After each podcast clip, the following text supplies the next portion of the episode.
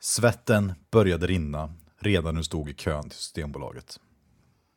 Alla andra stod också. Det var sista dagen på året.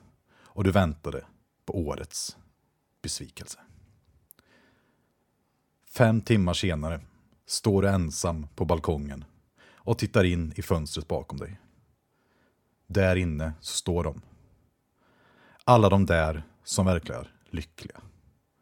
Alla de där som är lyckliga att nästa år kommer. Alla de där som dansar till den nya skivan som ju är helt svindålig. Är det du som har missförstått alltihop? Eller är det du som har förstått det? Det här är nyårsspecialen 2021. Där Tunga brädspelspodden ska hjälpa er att lotsa er genom det gamla in i det nya. Eller rättare sagt, från det nya tillbaka till det gamla. Tunga brädspelspodden. En samtalspodd mellan vänner om tunga, djupa brädspel. Ja, och då är det dags för ett nytt avsnitt. Äntligen säger jag. Jag heter Erik Sundberg. Idag har jag med mig, vilka då? Ni får presentera er själva. Martin Johansson. Ja, gammal klassiker här. Vi kan ju säga att jag driver halva podden kanske. Och våran eminenta gäst. Fabian Peng Kärrholm. Det är ju underbart Fabian att du får vara med igen. Vi har ju haft lite olika gäster under året och du är en av de personer jag tror faktiskt jag har träffat flest gånger på min... Om man ska ha en topp 20 under pressa, pe, vad heter det, träffade personer så är ju du på min topp 20 om man tar bort mina härligt. arbetskollegor. Det är härligt. Det är härligt. Det gillar jag. ja, och, och, jag vet ju att det skvall, du skvallrade lite om att du hade spelat. Hur många spel var det nya i år? Eh, det blev 95, för jag spelade ett på nyårsafton också. Nytt, så det var faktiskt en mer än vad jag skrev på Facebook. Ah, det är sjukt alltså. det är ju fantastiskt skulle jag säga. Sjukt är ju fel ja. ord. Martin, hur många spel tror du att du har spelat nya i år? Jag är glad om det är 20. Ah, det måste vara mer än 20. Ja, okej okay då. Glad om det är 50 då. Jag tror man, säkert Fabian har spelat 20 med dig. Ja, det kan jag tänka mig faktiskt. Ja, men det beror på. Räknar du även in digitala där och inte bara analoga? Digitala live, ja. Jag spelar inte med den här sömniga Kaelus-omgången när alla klickade bort sig. Den räknar jag inte med. Stora frågan, var Antiquity-omgången med? Nej. ja, vi tar det sen. Men, ja. men, men idag är det tänkt att vi ska ha lite recap på vad som hänt sen sist. Vi ska prata lite kort om eventspel och vi kommer sen köra vår nyårsspecial. Och det är ganska matigt, vi har inget uh, speciellt spel vi ska köra idag, utan vi ska gå igenom lite olika kat topplistor, kategorier, och sen så köra våran topplista, topplista. Jag tänker det kanske, det hör ju till. Alltså, det är lite som en julvärd eller kalanka på julafton och någon packad moster. Det är liksom, vissa saker vet man inte om de är bra eller dåliga, men de ska finnas när det är traditioner. Så är det. Ja, jag håller fullständigt med. Ja, och jag tänkte så här, egentligen var det dags, vi, förra gången vi hade avsnitt så sa vi att vi skulle antagligen ha ett specialavsnitt från tysk helg. Och eh, vi spelade ju, vi åkte ju fredag, eh, pratade oavbrutet fyra timmar i bilen, eh, pratade och spelade oavbrutet och sen på vägen hem så spelade vi in andra delen av avsnittet. Båda gångerna spelade vi in i bilen, jag tyckte det kändes nice, sen så försökte jag klippa det och eh, det var ju helt olyssningsbart.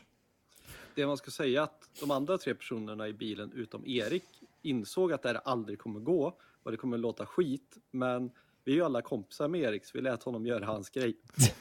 Men det var ju också, jag, jag ska ju recensera, jag kan recensera bilresan, men jag tänkte att ni kan inte, Fabian, du var ju på Tyskland också, och Martin, kan inte ni berätta lite om eh, era intryck och hur det var och sådär? Och är det någonting man ska rekommendera våra så kallade fellowship-personer här att åka på nästa år? För vi var ju en del från vår Discord-kanal som åkte dit. Ja, jag tyckte det var fruktansvärt roligt att åka till Tyskland. Speciellt eftersom det var en av, eh, eller ja, det första spelkonventet som, som jag åkte på. Jag har aldrig varit på något sånt innan. Så det var väldigt kul att liksom träffa alla människor man pratat med online och prova massa spel och just vara ett, på ett ställe där det enda som händer är att man pratar med människor, äter, dricker och spelar spel. Det är asgött. Jag har ju varit på lite mer konvent och kallar det här ett konvent för mig det är lite som att säga att ens första bil det är den bilen man lånade av pappa, hans splitter nya V70 som han precis har hämtat ut. Inte den där 240 som du var tvungen att gå ut och försöka kolla så att däcket satt kvar när du hade svängt för snabbt. Alltså, det här är ju Ja, fy fan, det är helt underbart. Det är så här det ska vara när man lever livet eh, efter en viss ålder. Ja, det var jättemagiskt. God mat, bra sovrum. Liksom, vi bodde ju på hotell. Vi behövde inte bry sig om något. Det kommer killar och sa till en. Om tio minuter är det mat, så nu får ni göra ert sista drag. Liksom, det var ju gudomligt. Fabian, vad tyckte du var bäst då? På Förutom det? det här Förlåt Martin, nu avbröt jag dig. Vad, vad, sa- vad sa du sista? Förutom? Nu laggar eh, Ma- Martin för mig, det lägger han för dig också. Det. Ro, ro, jag tror att tyskhälsarrangören Peter med, ursäkta, hans medkompanjon kommer inte ihåg, gick in och livecensurerade Martin här. Han skulle ge någon kritik mot uh, tyskhälgarna. Precis, det enda dåliga var, oj, här klipper vi.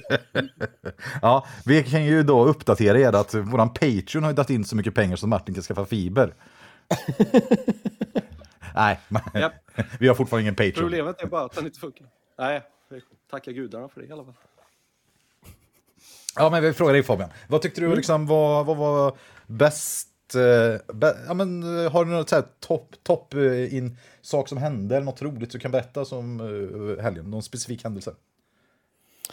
Ehm, roligast var väl de båda 18xx-partierna, för vi fick spela liksom ett 1822-parti som man inte riktigt vet när det tar slut i vanliga fall.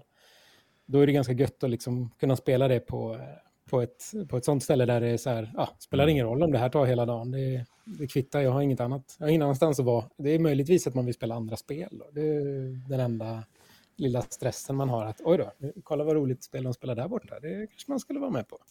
Men det var ju för en utomstående person då som ändå har spelat 1822 någon gång, du har ju spelat det fler gånger än vad jag har gjort. Så det var ju ganska kul att se dig och sen titta på din position. Sen funderade jag lite, men Fabian, ser inte det här väldigt bra ut? Och du bara, jo, jag har vunnit. Och det var typ så en och en halv timme in i spelet. Ja, jo. Det var så här sju timmar kvar.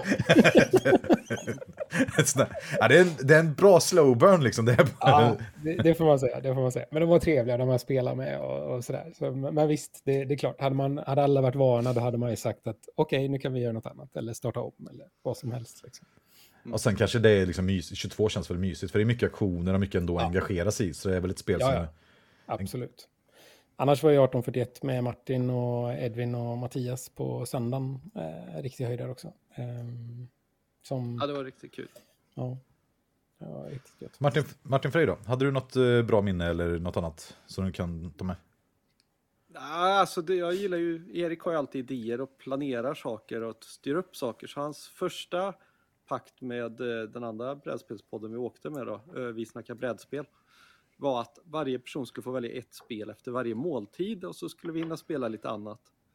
Eh, Vi spelade Boon Lake, tror jag det heter. Fissers nya, precis. Ja, ja, eh, Mats ville spela det. Det var hans första val. Han vann.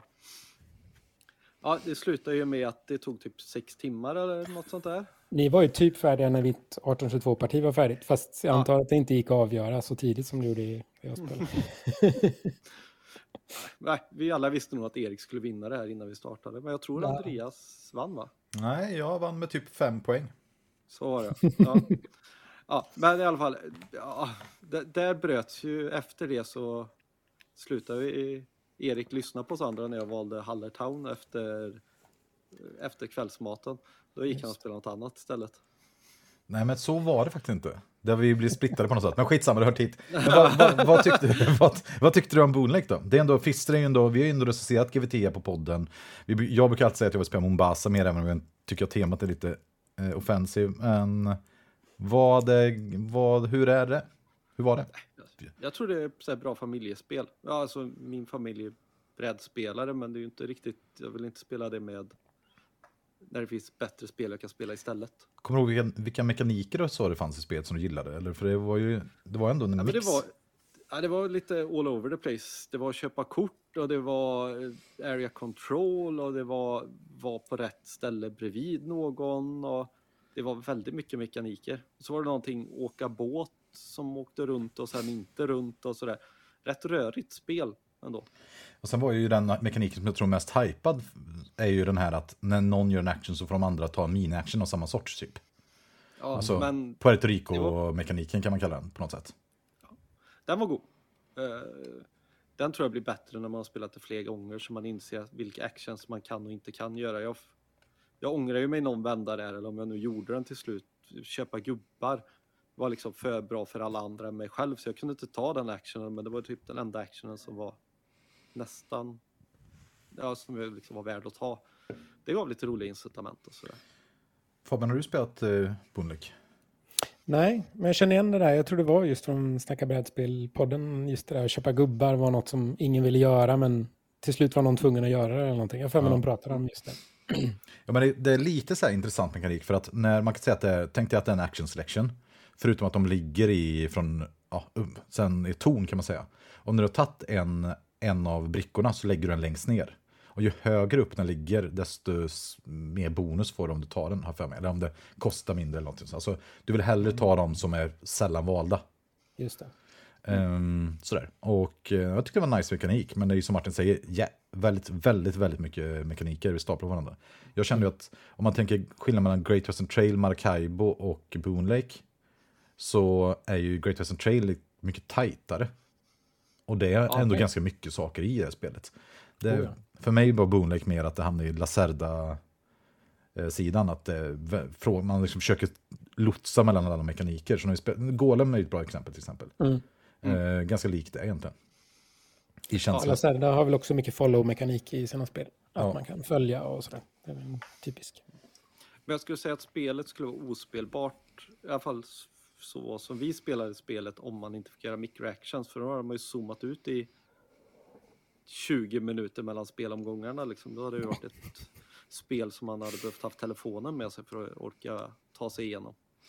Ja, och vi spelar ganska långsamt också, så ja, men det är klart, det, ja, jag tyckte det var intressant ändå. Jag skulle gärna spela. Jag har ju spelat Maracaibo nu i efterhand. Och jag kommer aldrig spela Maracaibo om jag får chansen att spela Boonlake istället kan jag säga. Mm. Ja. Väldigt snarlika, alltså, eller så här, jag blir provocerad. Om, det, om man kan köpa kort i ett spel som man får random, du får dem slumpvis till, draget till din hand och så kan du få exakt samma kort, förutom att ett kort är två spänn billigare. Mm. Det, för mig är det, ja. så, det är så usel design. Alltså. Jag, kan, jag kan inte acceptera det här kände jag när jag, när jag spelade spelet. Det här var, jag blev fruktansvärt brädspelskränkt. När jag var sådär, okej okay, det här ska vara en av världens bästa brädspelsdesigner. Och varför gör Alltså det enda som skiljer det här kortet mot en annat, det är om jag haft tur och dragit det här istället för ett annat. Ja, just det. Mm.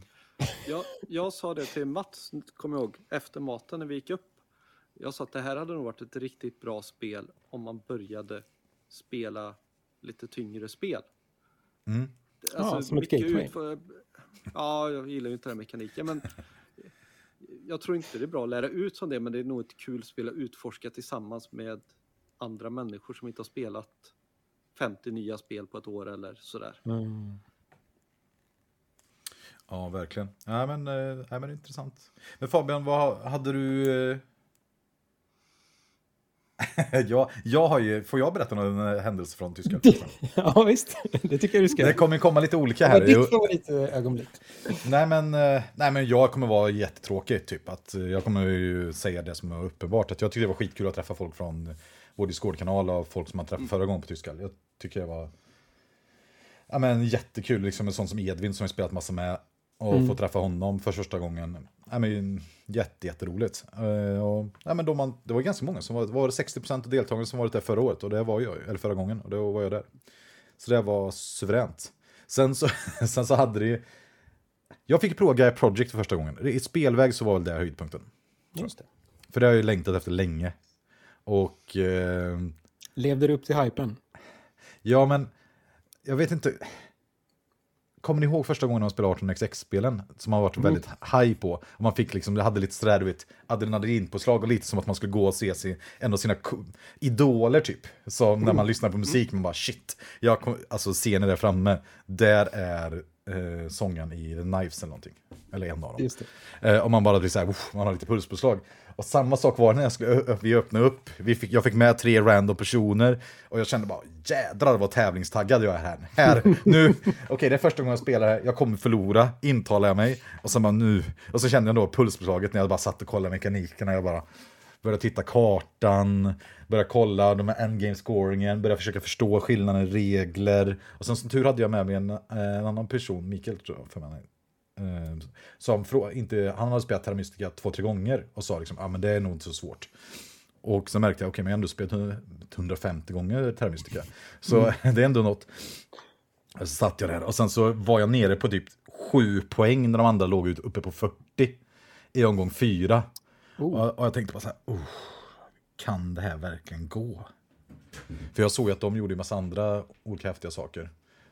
Nu kommer min son in här. Eh, och eh, så sysslar de, höll de på att bygga... Hej gubben. Så, så höll de i alla fall på och eh, gjorde massa häftiga saker och byggde, fixade massa tidiga poäng. Och eh, jag satte med mina sju poäng och undrade, hur ska det här gå? Och sen så märkte man som i Terra Mystica att ekonomin bara... Kom in i femte omgången, de fixar 15 poäng till, man själv fixar 30. Kom in i sista omgången, man börjar bygga tre, fyra städer, bombar igång, bombar igång och sen helt plötsligt bara pang! 197 poäng! jag var riktigt nöjd alltså. Men jag tror vi spelar med fel regler för jag har aldrig fått så många poäng efter det. ja. Men det verkar här som att jag måste pausa. Eh, eh, jag, jag låter det vara kvar på och sen så får ni, kan ni prata vidare om eh, eventspel tänker jag. Ja, vi, kan... vi tar det här på ad hoc. Jag springer och lägger min son som vill gärna sova med mig. Det är klart han vill det. Ja. Godnatt John John. Godnatt. Så, BRB. Jag tänker en kul grej är att du kan ju berätta om din upplevelse av eh, 2030. Just så det. kan ju Erik få berätta sin upplevelse av 2030 sen, för ni spelade ju det ihop om jag hängde med rätt. Precis, vi gjorde ju det på lördagen. Vi var väl, det var väl efter middagen tror jag, så var vi ett gäng på... Vi var ganska många, undrar som att det var uppåt sex pers som jag skulle hitta var... någonting. Ja, jag tror ni var fulla på det va? Ja, Eller maxantal. Exakt. Um, och det är, det är väl ett spel som jag för mig ni har pratat om och recenserat i podden här för mig. Så... Ja, vi ska göra Vi har bara inte hunnit eh, spela det tillräckligt många gånger. Vi har spelat det en gång. Ah, okay. Fast den gamla versionen, inte den nya. Just det, det finns en Imperial och en Imperial 2030. Jag vet inte exakt vad skillnaden är, men den kom för en sån här tio år sedan eller någonting. Um, och vi spelade den ju med några som hade spelat spelet ganska så mycket. Mm. Fick jag intrycket av i alla fall. Så eh, man började där och gjorde sina val, vad liksom man ska göra. Så, så finns det ett hjul, man kan gå olika långt på det där hjulet liksom, för att bestämma vilken action man har. Men om man ja, går till klockan tre till exempel, då, då missar man actionen på klockan ett och två, eller om man säger så. Mm. Um, och då var det liksom, jaha, ja, du är dom ja. Ja, ja, då, eh, nu ska du eh, köpa en grej eller du ska, du ska bygga flotta eller något sånt där. Så bara, ja, okej, okay. ja, ja, allt annat är jättedumt att göra. Ja, okej, okay. ja, ja, det gör det då. Lite snabb förklaring av spelet. Man styr olika regioner eller länder över världen och deras krigskassa eller vad man ska säga. Ja, precis. Då ska man bygga fabriker och båtar från de fabrikerna. Precis, och så är det ett krigsspel där man en gubbe slår ut en annan gubbe eller en båt slår ut en båt och så mm. ska man har man mycket gubbar så får man ut lite i vad heter det, tax, äh, skatt. Men du kan få mycket på någonting annat och du är inte ett Eh, land utan du är ett bolag som investerar i ett land. kan man säga. Precis, det var lite det jag tyckte var lite lockande, att man är, liksom, man är inte Kina utan man, man köper aktier i Kina så att säga, eller mm. investeringar i Kina eller Brasilien eller Indien och så vidare. Och det där kan bytas sen också, för man kan, man kan väl sälja och sen eh, är det den som har flest i det landet som styr landet eller bestämmer vad de gör. Ja, precis. Så lite 18xx-känsla då. Ja, precis, lite grann. Um, samtidigt då som um, om man inte har något land, då är man schweiziska banken eller något sånt där. Ja, precis. Ja. Och då, då, kan man, då är man lite friare i vad man kan göra, så att säga. Man kan väl köpa fler aktier eller något sånt där. Ja, något. Man får uh, någon fördel, men man får inte ja. styra någonting. Nej, man får inte styra någonting. Um, och uppenbarligen så hade de som vi spelade med ett ganska tydligt meta, vilket gjorde att det blev liksom... Jag upplevde väl som efter en timme att jag fortfarande inte hade gjort ett aktivt val i spelet. Vilket gjorde att det kändes inte så himla bra att spela det. Nej, för det känns ju ändå som att det är ett spel med väldigt mycket aktiva val annars.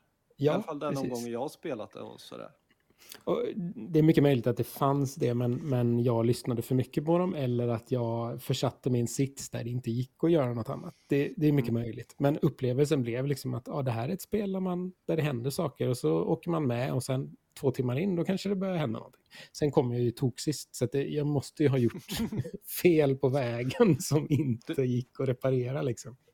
Du lyssnade för mycket helt enkelt. Ja, precis. Exakt. Men har du spelat det mycket eller har du... Nej, jag har bara spelat det en gång, Imperial och inte 30. Eh, Det var kul tyckte jag. Jag tror det är ett sånt här spel som ja, man kommer, vi kommer spela det tre gånger till podden och så får vi väl se om det kommer på bordet igen. Mm. Ty- för mig, känslan jag fick första gången jag spelade var lite så här, varför spelar jag inte 18x6 istället? Ja, jo. Ja, och jag tror vissa kompisar jag har kan tänka sig att spela det här men skulle aldrig kunna tänka sig att spela 18x6. Mm. Så det kan ju vara en så här överlappningsfas där vi kan ses och båda två gör någonting som vi båda Just två det. tycker är okej, men ingen Mm. gör det de helst vill. Alla lider lite grann inombords. Ja, det är väl ultralistiskt om alla lider lika mycket i alla fall. Ja, det är sant. Absolut, absolut. absolut. Ja, men istället för att vi inte spelar något då, så är väl det en Mm. schysst mellanlösning. För jag Ja, ja, herregud. Min första upplevelse var ju inte att det var ett dåligt spel. Nej. Nej, eh, samtidigt så vill man ha ekonomiska spel så tycker jag det finns andra som är roligare. Men det har ju lite riskkänsla på det sättet att du har hela kartan och att du, du har hela världskartan och du liksom går runt på den här kartan med dina mm, små båtar och tar över områden genom att ha dominans där och lite sånt där. Stora Mm. fördelar mellan det här och risk då, det är att man inte slår tärning i det här. Absolut, absolut. Eh, Jag kan bara tänka mig att det kan vara ett sätt att få in folk som är vana vid det. Att liksom, Ja. ah, det ser ut så, ja, ja, då kan jag tänka mig att spela det. Mm. Men, ja, jag vet inte. Nej, men efter den där timman då, kändes det okej då i alla fall när du började känna att du tog egna val? För ni spelar väl rätt så länge? Ja, det tog ju väldigt lång tid också. Det tog ju säkert fyra timmar. Men mm, alltså problemet var att då var jag ju så efter så att jag hade ju liksom, jag hade ett land som ingen ville investera i, Mm. som inte hade så mycket makt. Så att det blev ju bara dåligt. För då blev det så här att okej, nu vet jag, nu kan jag göra saker fast jag, jag har försatt mig i en situation som gör att jag inte kan göra saker ändå. Eh, Ja, det är... så ja, nej. Ehm, så, så det var ju det var, det var ju någonting som, som absolut kvalar in på eh, en, en årsbesvikelse på det sättet. Sen hade jag inte jättehöga förväntningar, förutom liksom i allmänhet så här, när man är på tysk helg. Att, ah, nu kanske man skulle få spela något kul spel. Eh, det fick Inte, inte. som att spela 1841 på 7 då? Som Nej. Mellerud. Precis, det är grejer det. Shit. Ja. Där kan man prata om kaos. ja. ja, det var himla tur där att du tog ledningen någon vända där och så här. Första fyran köptes. Fabian reser sig upp med häftet i handen. Det här kommer hända nu. precis. Nu kommer det alla tåg att rosta. Ja, Ni fem- kommer att dela det företaget. Du kommer att mercha det här företaget. Ja. Här, fem personer tittar på varandra och så bara. Ja, men vi ska gå ut och ta en rökpaus nu då. Precis, för vi äger inte de där företagen. Det låter inte som det händer någonting för oss. Nej, det gör det inte. Nej. Okej. Kan inte kontrollera någonting heller i det här merging-fasen heller, för det kommer bara så här trilla igenom massa saker. Ja, verkligen. Ja, men det är ett spel som, när man spelat det fem gånger så blir de här mergerna är inte så komplicerade. Men visst, Nej. i början så är man, man är mest orolig för att göra fel. De är inte så komplicerade. Det är liksom, har du två aktier eh, så byter du mot en. Och så. Det är Ja. liksom inte så mycket värre än så. Men man, man är så rädd för att paja någonting och göra fel. För då ja, då sabbar man resten av spelet så att säga. Ja, ja. Jag kan ju tänka mig när man ska försöka lära ut ett spel till sex personer också. Det, det, det blir ju lite nervositet och man vill liksom inte förstöra. För jag har förstått att du gillar ju det här spelet. Ja, ja, precis. Då vill man ju inte sabba spelupplevelsen. Nej, precis. Eh, Nej. Nej, för det var ju, det var ju en höjdare på, på tyska tycker jag och spelade på fyra. Det blev en väldigt bra, eh, bra upplevelse. Ja, det blev Mm. väldigt skillnad på det mot sju. Mm. Jag hade, jag hade jättegärna spelat det på åtta. Men det är väl lite som, Erik har ju något spel som han spelar på sin födelsedagsfest. Eh, Just det, Dimascher. Demascher, ja. Mm. Det är också så här, det är en kul grej att göra en gång per år eller eh, Mm. Jag vet, det finns säkert de som spelar det varje månad och tycker det är ett helt underbart spel. Det är det inte för mig. Men jag uppskattar att spela det en gång per år när jag knappt kan reglerna och man säger ja, så här var det man skulle göra. Och det är lite halvkul, det är Mm. lite för långt. Jag tror lite 41 på 7-8 är lite samma sak. Det, är så här, det, Ja. det här kommer vara en rolig upplevelse. Det Mm. kommer inte vara den bästa upplevelsen, men det- man kommer ha kul under Mm. tiden. I alla fall jag. Liksom, för jag, är ju, jag har liksom fått till Caverna på 6. Liksom, och det är kul bra som helst. Ja, men just Dimascher om eh, tyska valet tyckte jag var rätt underhållande. Just, dels är det ett historiskt spel, liksom, Mm. har varit populärt länge, kom väl ut på 80-talet. Liksom. Men det fanns ju, det var inte jättemycket förhandlingar, men lite grann ändå. Man, man, liksom, man fick in lite grann av det där. Att, ja, men, om vi, vad tycker du för miljön eller vad tycker du om eh, socialiststaten? Vill vi ha den eller ska vi avveckla den? Och så, ja, Men det spelet, vi spelade vid två olika bord när vi spelade på. Eriks födelsedagsfest. Mm. Eh, mitt bord var ju lite mer lugnt och sansat. Mhm. Eh, det var ingen som försökte hålla brandtal för någonting eller eh, sådär. Nej. jag tror det spelet blir väldigt mycket bättre när det är två, tre eller fyra personer som spelar det som ett politiskt spel och man försöker övertala varandra och det är förhandlingar hit och dit och så, om du gör så här och nej, de gröna kan ju inte gilla kärnkraft, det här är det dummaste jag har hört. Hur kan du göra det? Ja, men får man till det elementet så tror jag det blir väldigt mycket roligare spel. Ja, jo. Ja, nej, det, det är ju eh, en av de eh, gånger jag liksom eh, gått in, gått, in, gått in i ett spel ganska mycket och var liksom, drev ju lite med Erik för att det var, eh, vad heter det, Leo kunde ju välja att sänka honom tror jag, och, och sänka hans värde och då liksom satte jag igång en sån här chant vid bordet liksom, kom igen nu, gör det, gör det, gör det, sänk han. och sen så vann jag, då blev jag nästan lite så här, oj då, jag kanske, jag kanske tog i lite för mycket. Nej, då tycker jag du tog ut precis lagom mycket. Men ja, det, det är ju som tur var med, med glimten i ögat, eh, kan Ja. man säga själv. Nej, men jag, jag tänker, framförallt under sådana förutsättningar så blir det ju verkligen så. Ja, precis. ja, det, ni skrattade ju så mycket så det såg ut som att ni höll på att trilla av stolen några Mm. vändor. Ja, men det var, det var ett gött gäng. Ja, Ja. ja, men det är kul att göra sådana grejer. Det är ju ehm, lite samma som den här, ehm, vad heter det, stora Sidereal Conference på, eh, på åtta på, på din födelsedag. Det var ju också en väldigt bra upplevelse. ja det var det. Eh, Just för att man är åtta och det finns flow, det är flow i spelet hela tiden så att säga. Det är Ja. ju också ett eventspel som jag tror, alltså det är klart man kan spela det om man är så här fyra pers och, och vill, men, men ehm, det, ju, det var ju häftigt att spela det på så många, tyckte jag. Ja, det var det verkligen. Det var jättekul. Och den som vann var ju den som gick runt och gjorde deals och dona och grejer. Alltså. Ja, jag vet, ni pratar om det. Jag gick ju också runt, men jag vann inte. Jag, det gick inte så bra för mig. Jag hade lite lite-. Ja, precis. Jag, jag hade, det var det att jag hade en sån här förmåga där jag hade wild cubes som kunde vara vad som helst. Annars är Mm. kuberna i olika färger som då kan skapa olika saker i, i ens industrier som man tradar med. Och jag hade de som var wild och jag trodde nog att de var lite bättre än vad de var. Så jag, liksom, jag försökte trada men eh, inte, kanske lite för girig där, vad jag ville trada mot. Ja, det är ju lätt hänt. Ja, det blir ju så. Sen tror jag också fördelen han som vann, Keith, eh, Mm. Eriks kompis, han Just hade det. ju lite koll på vem som ville ha vad. Så Ja. han gick ju runt och så här gömde saker i ena handen när han var på ena stället och så tog Mm. fram det när han gick till andra stället. Så han var ju lite så här mer, ja, han läste av bordet bra ska man Ja. säga. Jo, det kan jag tänka mig. Alltså jag gillar ju förhandlingsspel och sådär, men jag är inte bra på det, skulle jag inte säga. Det, det är just det där, man måste se vad andra vill ha helst innan de själva vet om att de Ja. vill ha det. Alltså, det enda jag tycker är negativt med det spelet, det är täckträdet. Mm. Alltså vi hade två stora köksbord och vi hade nog behövt haft ett till tror jag. Mm. Ja, det är så här, där är det värt att uppgradera någonting. Varför ska jag göra det här? Eller? Ja, men det visade sig ju på slutet. Hade man inte en text så kunde man inte få poäng i princip. Det var ju helt Ja. omöjligt. Ehm, Så de var ju superviktiga. Men ehm, Man bara inte förstod det. ja, alltså den bilden jag tog eh, på när alla åtta sitter, det är två stora köksbord, det är kort över precis hela bordet.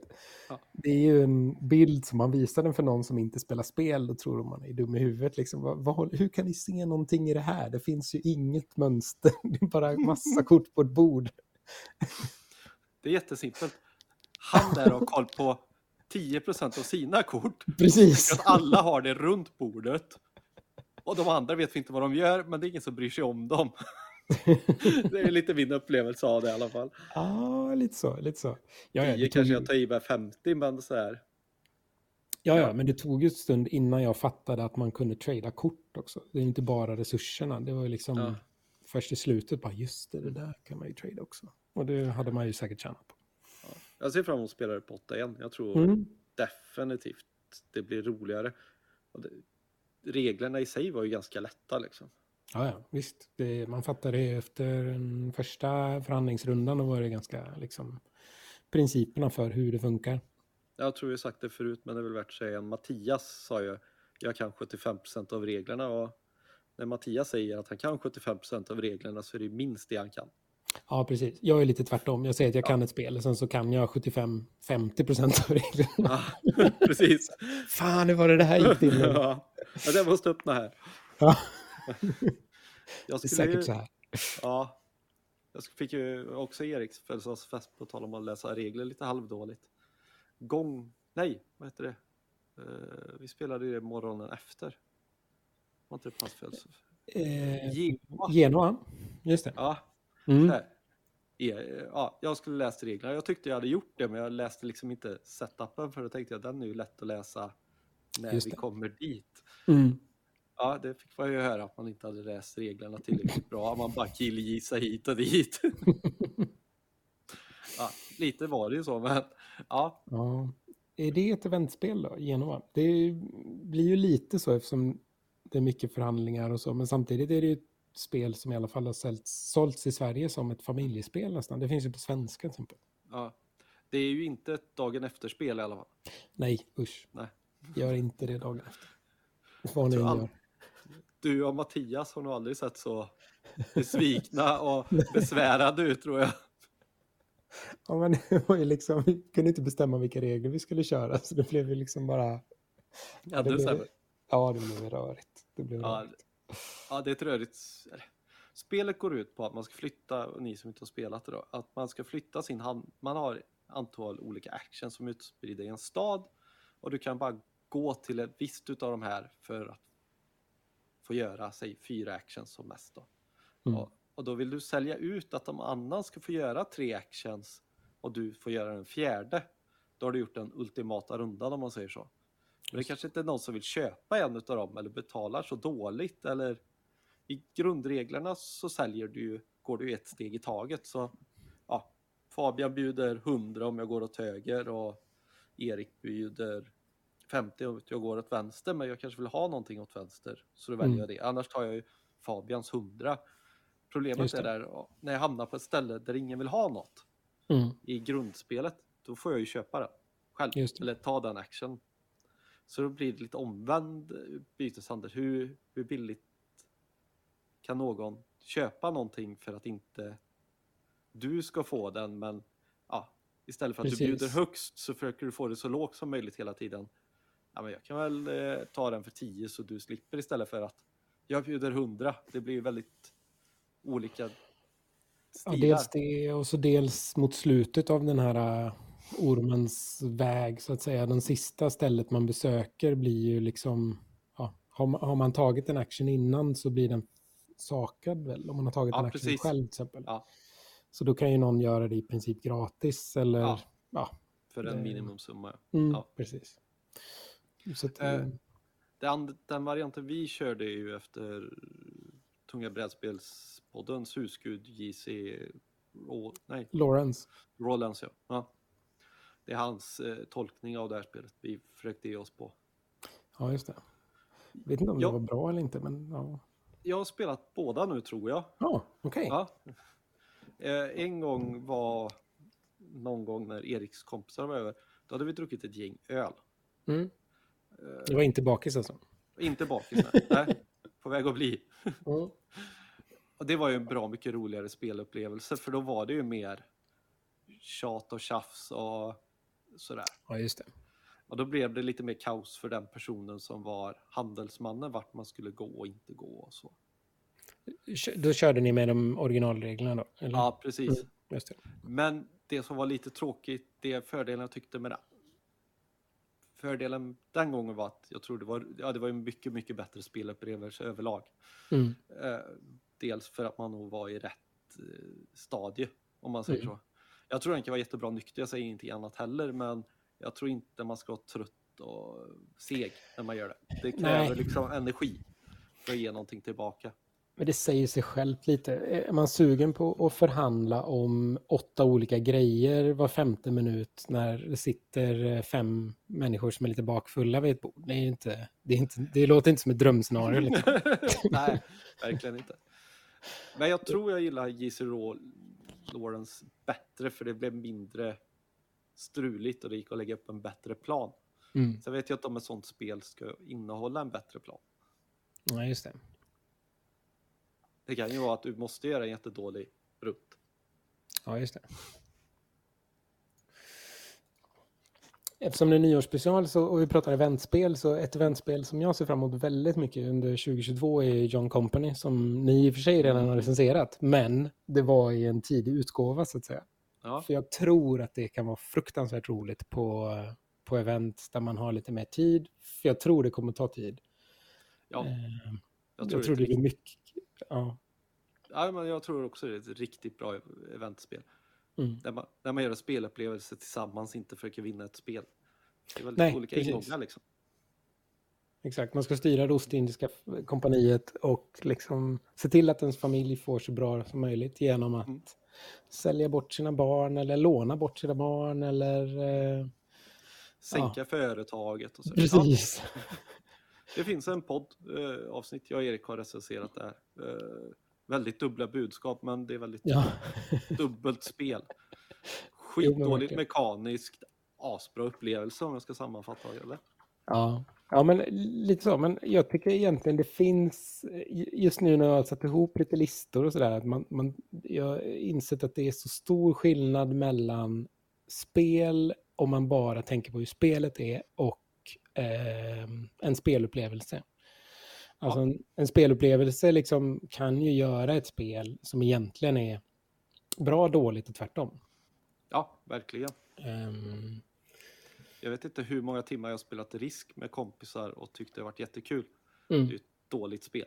Mm. Ja, visst. Men man kan ändå ha roligt tillsammans. Liksom. Ja,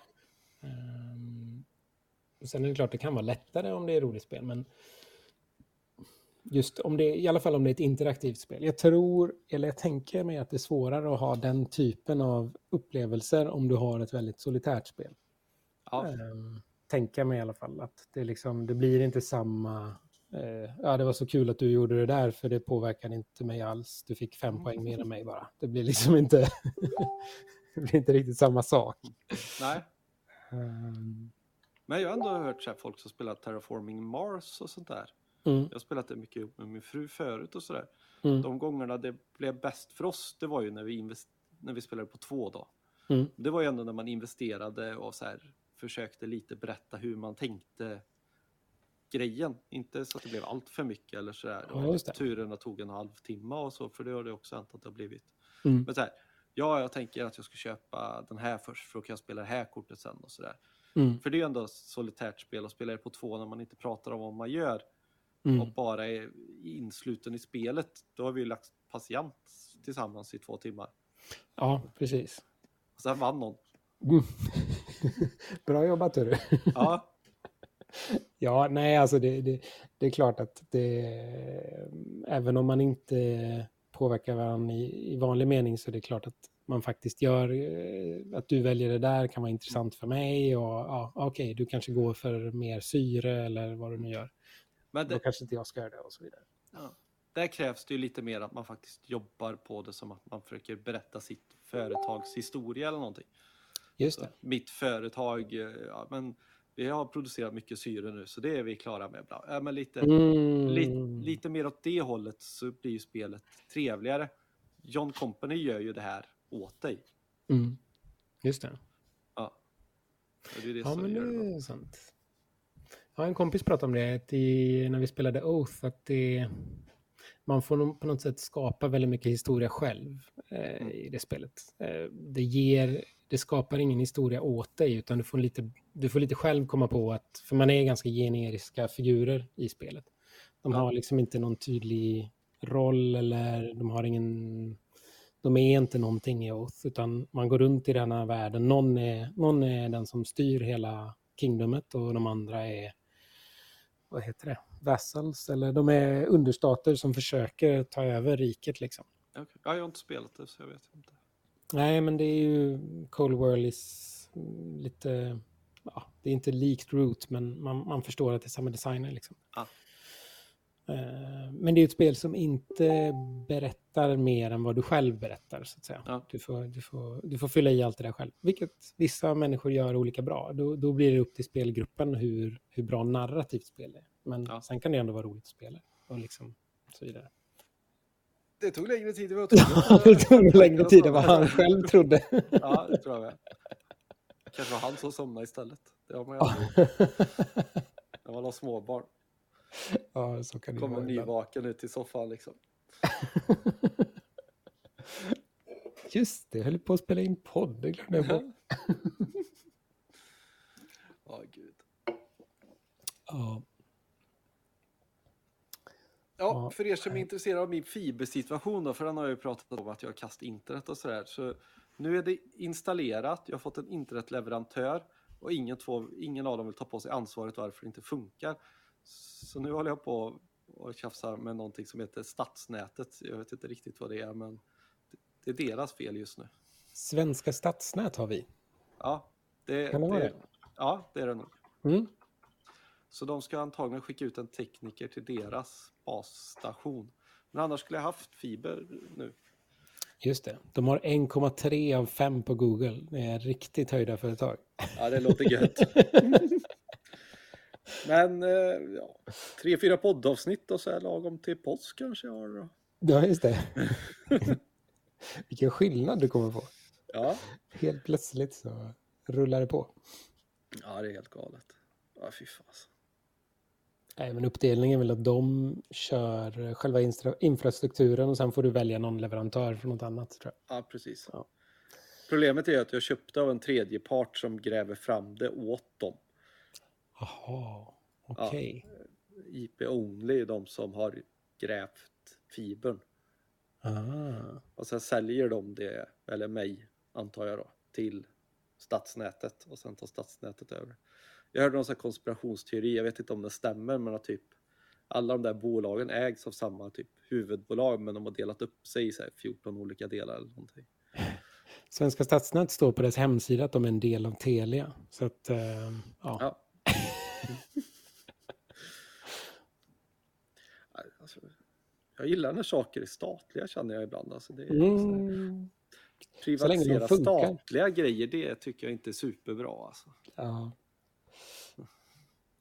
Ja, nej, nu ska vi inte prata politik för då blir säkert någon upprörd. Och det är inte jag. Men...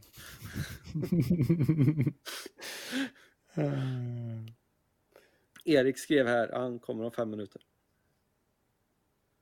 Ja, det är Henrik har eh, hoppat in. Han frågar om Erik är frånvarande. Ja, det är han verkligen. Ja, det är.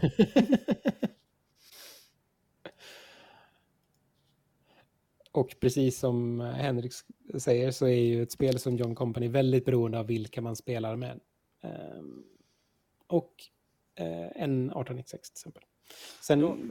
spelar ju alla, alla, alla spel spelar ju rätt stor roll om hur mycket man tycker om, tycker om ett spel, så att säga. Tycker jag man kan, man kan märka. ja, Är det någon som inte tycker om spelet vid bordet så, eller i alla fall för mig, jag är ganska känslig för sånt, då, då drar ju det ner hela, hela mitt intryck av spelet också. Det, ja.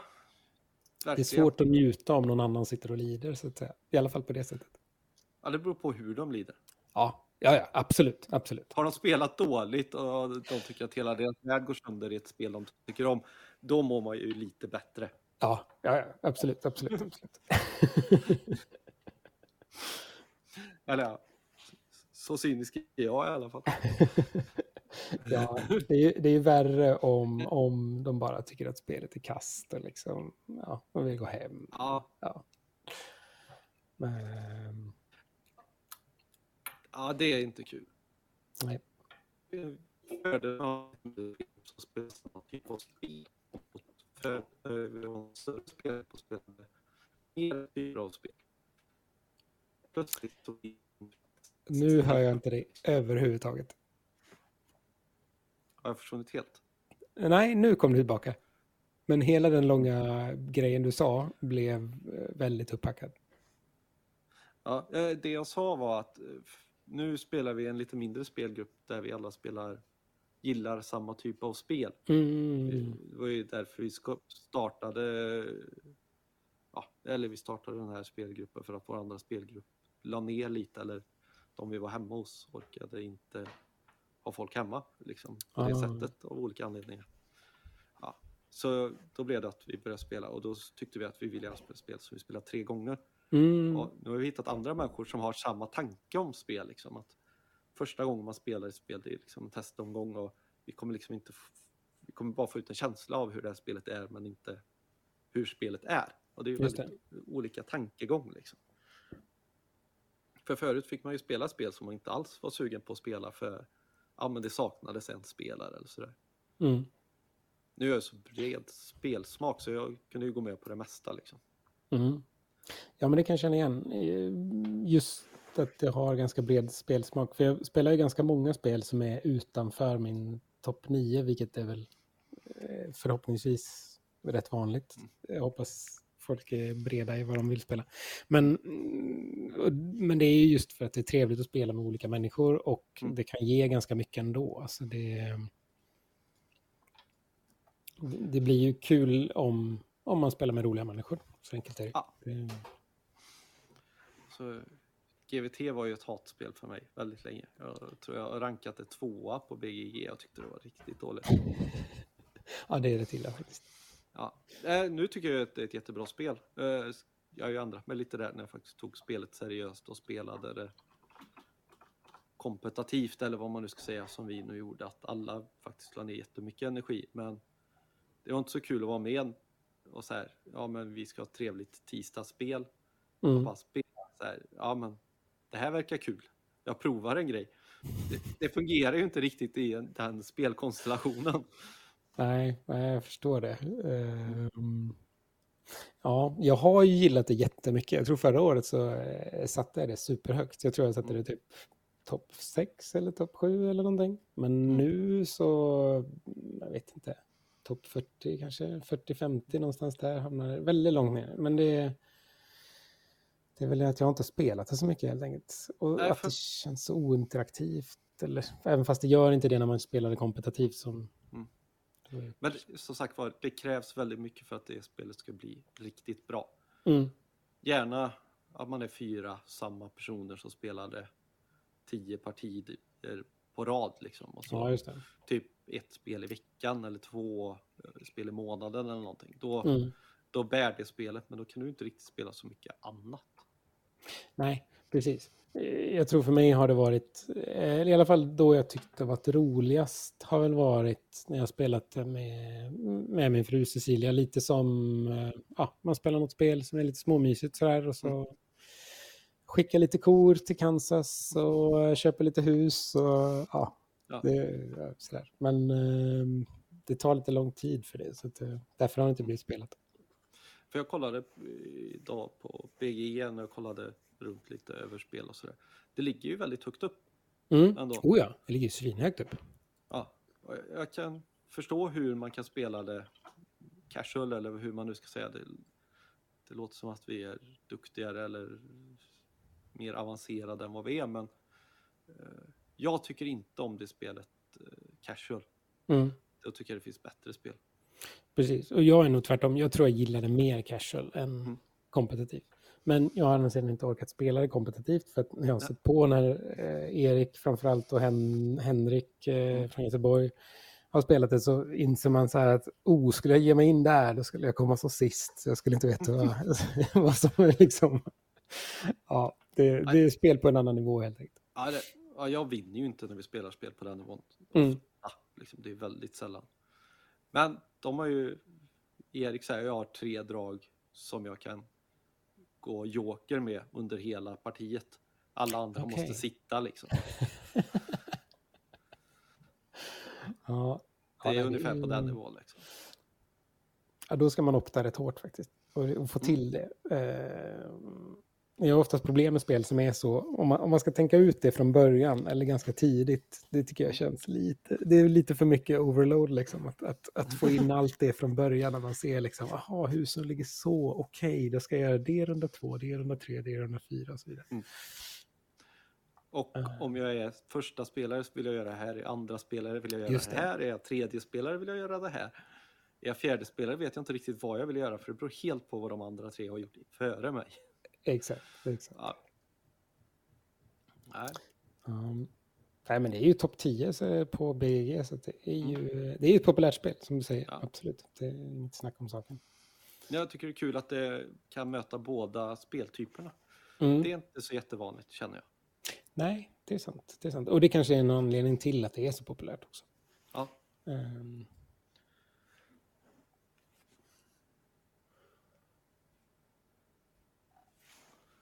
Mm. Och lite manus här som man skickade till oss i, i vår chatt förut. Ska se om jag har missat någonting så vi kan dra igång det vi... Det andra jag hade tänkt att prata om. Just det. Bara topplistor. Ja, jag har försökt inte spoila för mycket av dem, eh, men det är svårt. Mm, det är ju det.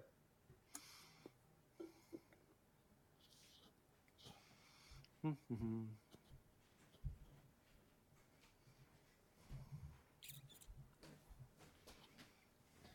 Jag hade skrivit mer än vad jag trodde. Nu så, titta. Hej. Välkommen tillbaka. det tog en liten stund. Ja, shit alltså. Jag, jag vet inte hur ni har sagt innan här, men eh, ja, jag klipper bort lite grejer här. Men, Ja, gör det. men den här chan- chansningen om att det kanske kunde vara den bästa av läggningarna var ju totalt falskt i alla fall. Ja. Men jag har sett att vi har fått eh, kommentarer i...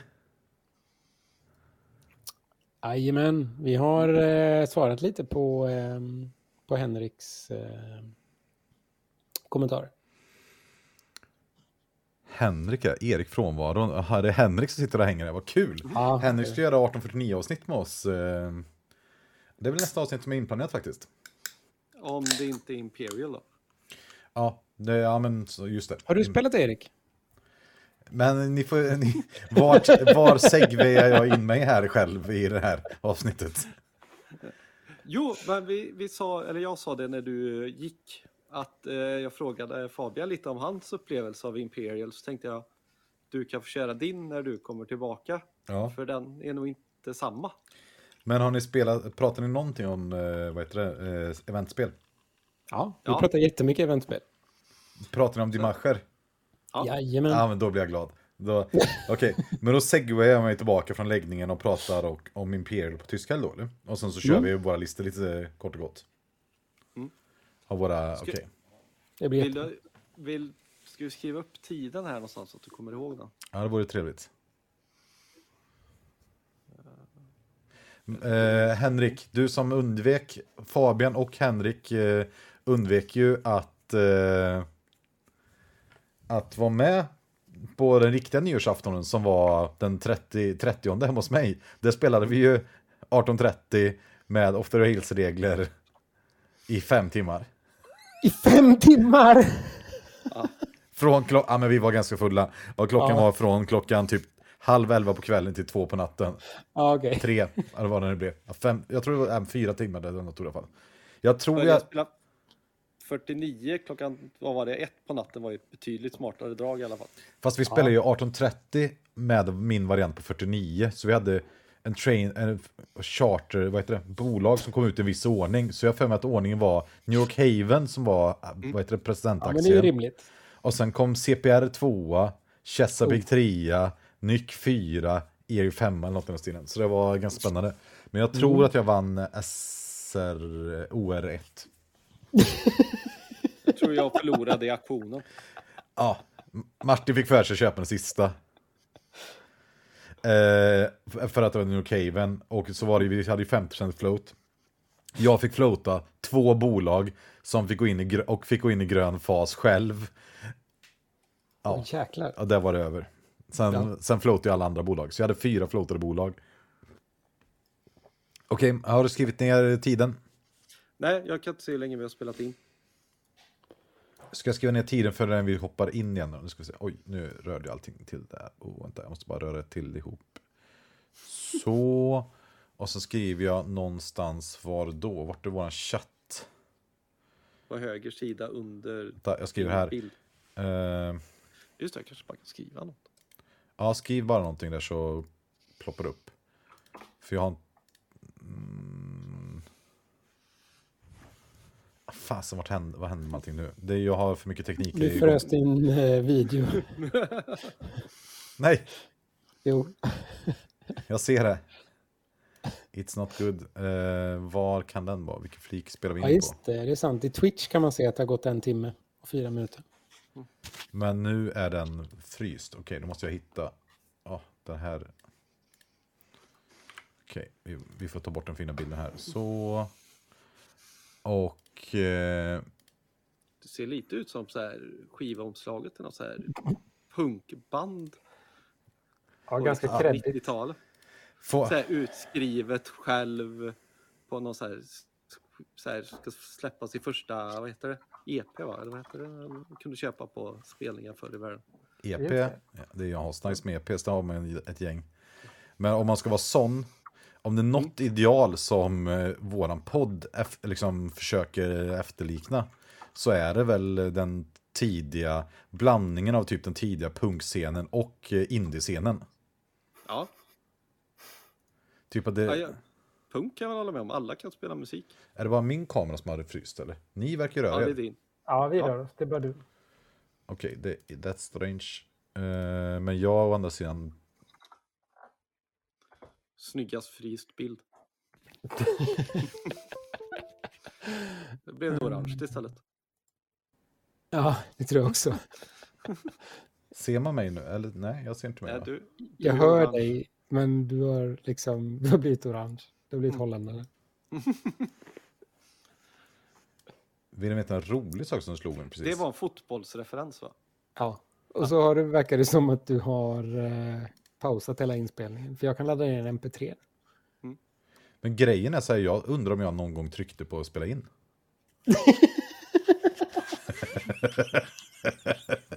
Sorry. Alltså, Nice! men alltså, det, det är lugnt, för jag kan fortfarande ta ljudet från eh, Twitch-streamen.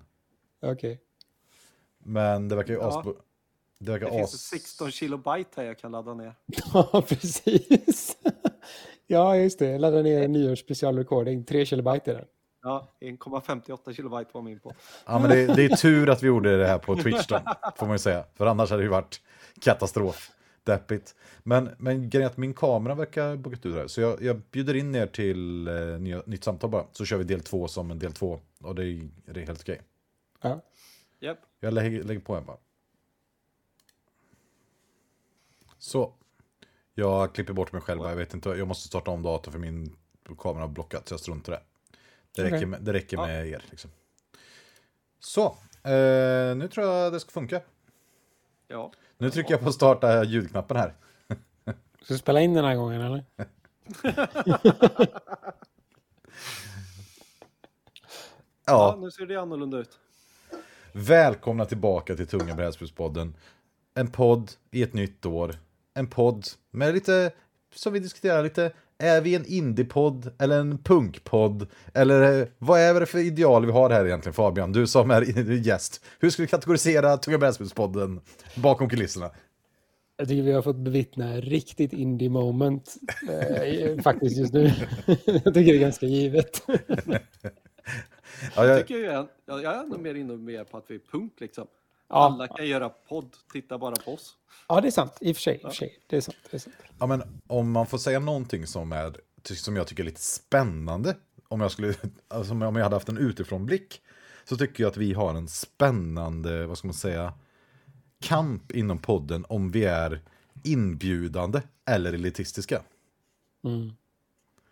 Och ehm, jag vet inte var den hamnar riktigt på podd. Jag hoppas ju att den är inbjudande, men jag hoppas också ibland att eh, vi inte är för breda på något sätt. Ja, just det. Att man är någonting för de nischade, så att säga. Eller de som är väldigt Ja. intresserade av någonting. Och i det ligger ju ofta en viss gatekeeping-grej eller en viss eh, elitism eller någonting brukar ju kunna uppfattas som det i alla fall om man är inte med i den nischen. Mm. Så jag tycker den liksom, jag vet, jag vet själv inte var vi hamnar riktigt men eh, det... Det måste ju i alla fall, på, på det tänket så måste vi ju i våran Discord-kanal och alla underbara människor där en jävla stor eloge. Alltså jag fattar inte hur många som har lärt sig att spela 18xx eller fått chans att spela 18xx tack vare underbara människor där. Ja, som Sleepmask till exempel nu som redan sen idag satt upp ett spel med två nybörjare. Ja, men Ja, det är... Måns har väl gjort samma sak. Ja, det finns ju Ja. ett gäng liksom. Det är ja, gudomligt alltså. Sjukt starkt jobbat av er. Ja, men det är riktigt kärlek till er liksom. Och på tal om kul så tänkte jag då att jag skulle komma tillbaka från läggningen av min son som, eh, ja, det är ju som, man är, man är ju populär va, det är ju svårt att säga något annat. Nej. Ehm, så var jag ju på tyskhelg och jag förstod att ni hade pratat om Imperial 2030. Och jag tyckte just det här med eventspel som inte jag varit med och pratat om idag, det är ju väldigt spe speciellt tyckte jag när jag var på tyskhelg. Att alla hade med sig jättemycket spel, vi hade ju, ja, jag vet inte hur många hundra spel var där. Jättemycket fantastiska spel, men man märkte att man stod och valde spel det var ju ett bra exempel när vi äntligen skulle få spela 1841 som jag ville spela mest av alla spel under hela året. Och skulle jag äntligen få spela det och sen kommer någon upp och frågar Åh, ska ni spela spel? Får jag vara med? Man bara, ja, självklart får du vara det. Ja, jag dör lite inombords samtidigt för nu vet jag att vi inte kan spela 1841 light. Men det är klart att vi ska spela allihopa, för så är det ju liksom. Det är roligare att spela så att alla får med, det fattar man ju. Det går inte att göra något annat. Och då märkte jag att spel som var bra på fem och sex spelare var ju högvaluta på tysk helg. Ja, verkligen. Ja, Och det, jag ångrar ju verkligen att jag glömde Cydreal Confluence hemma, för det hade ju varit perfekt Ja. alltså. Vi pratade om Det det när du var borta faktiskt. Eller för all del Genoa. Det hade ju inte varit fel det heller. det pratar vi också om. det, Dimacher, fast det är ju födelsedagsspel. Eh, nej men pratar vi så, också om. Så, då, så då blev jag ju sugen. Ja, men vi fick ju till ett Imperial då. Det var ju det vi skulle spela och det är ju det vi har tänkt att vi ska göra ett poddavsnitt. Leo har ju valt det i vår brädspelsgrupp. Vi har spelat det två gånger och vi spelar någon gång till och sen ska vi släppa ett avsnitt om det. Och det var ju kul att få se det spelat med personer som spelat det så många gånger förut. Det var ju jag, Fabian, som var totala nybörjare. Edvin, åh vad heter han som jag träffade som var underbar? Vad hette han som eh, pratade hela tiden och var underbar och tog massa plats? Ja, jag kommer inte ihåg, men det var Mats kom. Björn hette. Mattias, Mattias kompis. Mattias. Ja, precis. Love var med också. Ja, Love var med också. Och Love har jag ju spelat massa spel med på 1806 och över nätet. Och Björn var ju en sån här fantastisk person alltså. Alltså, jag, jag, alltså det, det är sådär... Edvin hade jag ju pratat massa med på nätet, så honom, och jag spelat massa LOL med sådär, så honom förväntade mig, jag visste lite hur han var, kände honom. Och Björn hade jag inte träffat. Ehm, och han är ju en sån där person som bara tar över hela rummet. Och verkligen på ett bra sätt tycker jag. Alltså att han verkligen var inbjudande, Ja, underbar, rolig. Liksom, eh, ja. Han satte agendan. Och sen så spelar vi då med, med Love som är också extrem table presence alltså. Mm. Och var på Fabian. Och, och jag brukar ju ha mycket table presence, men jag känner så här, jag har ju noll talutrymme i, i, det- i det ögonblicket. Så det var så jävla roligt att se. Vi sätter oss där och sen så börjar to, to det är ju sånt metaspel på något sätt, att alla har sitt eget meta och sen tycker man alla andra är idioter. Och sen Love och Björn bara började bara mangla igång som någon slags, liksom, så måste du göra så här och så här, och du kan ju kanske fundera på det och det sen om två drag, och bla bla bla. Och liksom Fabian har precis fått lära sig reglerna, och Edvin bara, ja, nej, så där kan man inte spela, det där, nej, det, det är bara anfalla. För Edvin hade också spelat massa gånger och hade ett annat meta. Och jag satt ju där bara, okej, okay, jag, fatt, jag fattar ju reglerna, jag har spelat det. Och de här, de här manglar igång bara. Och jag kände att det här blir intressant. Så jag, det jag gjorde var ju att jag bara sa paus, jag går upp och hämtar en flaska whisky. Just det. För jag kände att det här, det skulle behövas den här spelomgången. Och sen så, sen så började det dra igång och Fabian bara såg mer och mer, jag vet inte Fabian om du såg, förvirrad, uppgiven. det var, var förvirrad i början, sen var jag uppgiven. Ja, du var sådär typ 20 minuter in bara, nu fick du göra ditt första val tyckte du. Ja. Kunde vi inte lika gärna bara börjat efter det? Precis. Och det var, och det var kul, alltså jag tycker ju att för mig var det lite som att jag kom in i ett parti i något spel som folk har spelat 50-60 gånger. Och sen så, det, det handlar om att övertyga folk att de ska göra rätt saker. Och när jag hade spelat innan så kan man ju bli en Swiss Bank, att man inte har ett, något land, utan man bara sitter och investerar i aktier man tycker är bra. Och det var ju ganska intressant när jag, typ två timmar in i spelet, eller en och en halv timme in, fick valet att antingen köpa en aktie som gjorde att jag skulle ta kontroll över ett land, och faktiskt få göra actions i spelet. Och kanske ha lite roligt, roligt. Eller så kunde jag köpa den aktien som jag tyckte var bäst. Så skulle jag ge mig bäst avkastning. Och då vet ju tro, trogna lyssnare av podden, vad måste Erik göra i den situationen Martin? Han måste ju köpa det han tror är bäst, inte det som gör att han får göra något. Ja, så jag hällde upp en stor whisky till, köpte min nästa aktie i Brasilien och fick inte göra en enda action mer på hela spelet. ja, jag, jag tycker nog att eh, spännande spel alltså. Väldigt intressant att det är liksom rondellmekanik, man går runt, det är noll tur i spelet. Fruktansvärt enkla regler alltså. Reglerna var ju klara efter fem minuter man pratade om dem. Och sen så var det bara, hur ska man göra det här? Och vem leder? Hela tiden de här skapa incitament, attackera rätt person, stilla köpa rätt aktie så att ingen annan kan köpa den som har mest pengar. Väldigt så statiskt spel måste jag säga. Och där de flytande delarna av spelet var det som hände i oss som spelade. Så här, vad vill jag göra? Vem spelar jag mot? Alltså, jag får lite den vibbarna av när man spelar risk när man var liten. Och man försökte övertyga någon att anfalla den här gubben som stod och höll Nordamerika. Du vet ju att han vinner om du inte anfaller honom. Och, säger man vad man vill, men det är ganska stark känslomässig upplevelse när man hör sin polare bli övertygad av den där andra personen som man vet egentligen leder, eller ligger lika med själv. Och man bara nej, nu anfaller han in och kommer krossa oss båda två. Och man bara sugen på att ställa sig upp och kasta sina kort och säga Det där draget gjorde att vi båda förlorade spelet. Ja, det är hemskt. ja, men det är liksom hemskt. Och, och det, det får en att påminna sig själv om varför man börjar spela sådana här låginteraktiva eurospel.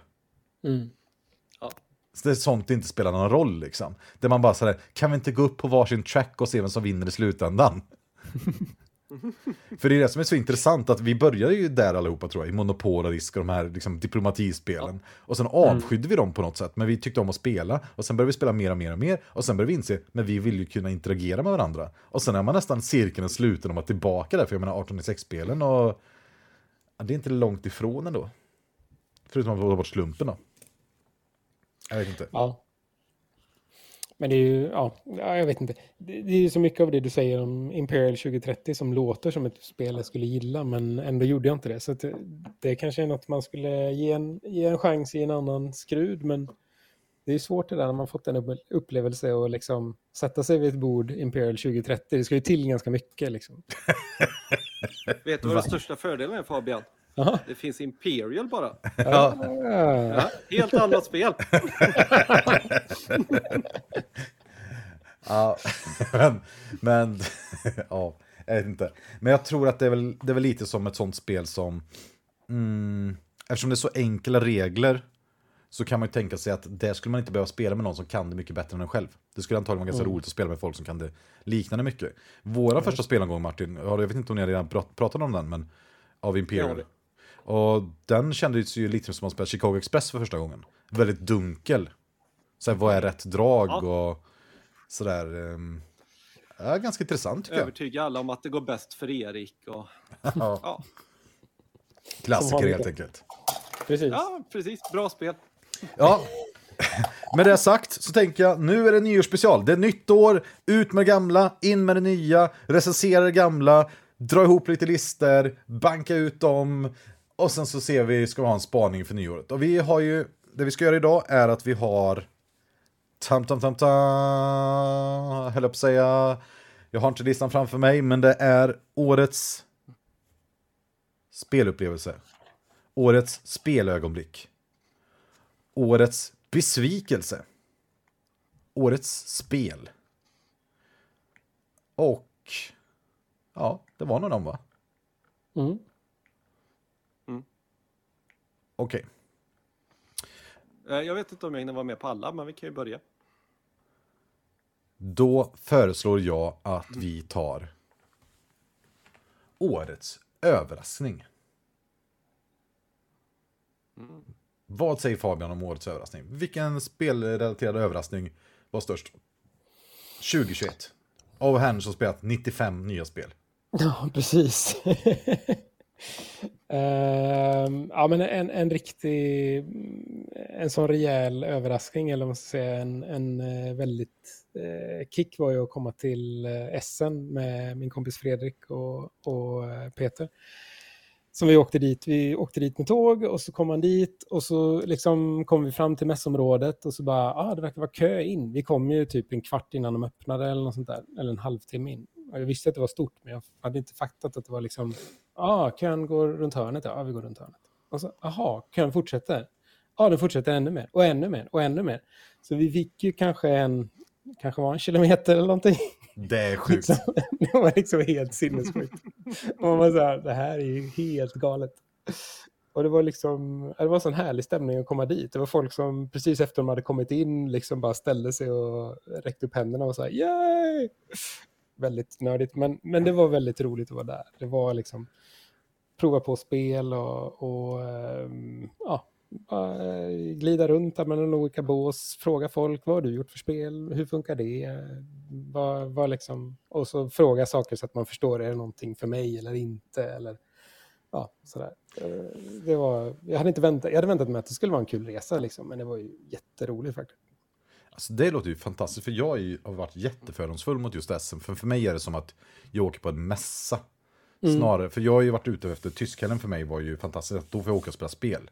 Mm. Men jag har sett att det är bara en, mäss, liksom en branschmässa där jag får typ åka och köpa saker och prata med folk som vill sälja på mig saker. För mig låter ju det lite hemskt. Ja, jo, det är klart det finns ju, det är klart det är en kommers liksom. Det är ju folk, eh, många, många köper ju mycket spel, men du har ju ändå möjlighet att prova spelen innan du köper dem om du, om du vill stå i kö eller bara vän, går till ställen där det inte är så lång kö. Så det är ju liksom inte, Nej, men, ju inget krav. alltså. nej, men jag fattar ju liksom, jag minns ju när jag blev meddragen på bilmässor och båtmässor och bokmässor och ja, bokmässor har jag i och för sig med mina elever till också. Men, men och det är ju en grej liksom att få se lite de här kända personerna, de kanske har lite föreläsningar och sådär. Men, men om man inte är så intresserad av liksom branschgrejen, är det värt att åka dit bara för att få spela spel? Liksom? Om man vill spela nya spel så är det ju det. Om man, om man vill spela gamla spel så är det inte det. För du kan inte, du kan inte gå dit och spela 1830 med dina kompisar eller med nya människor. Det är inte riktigt det man gör.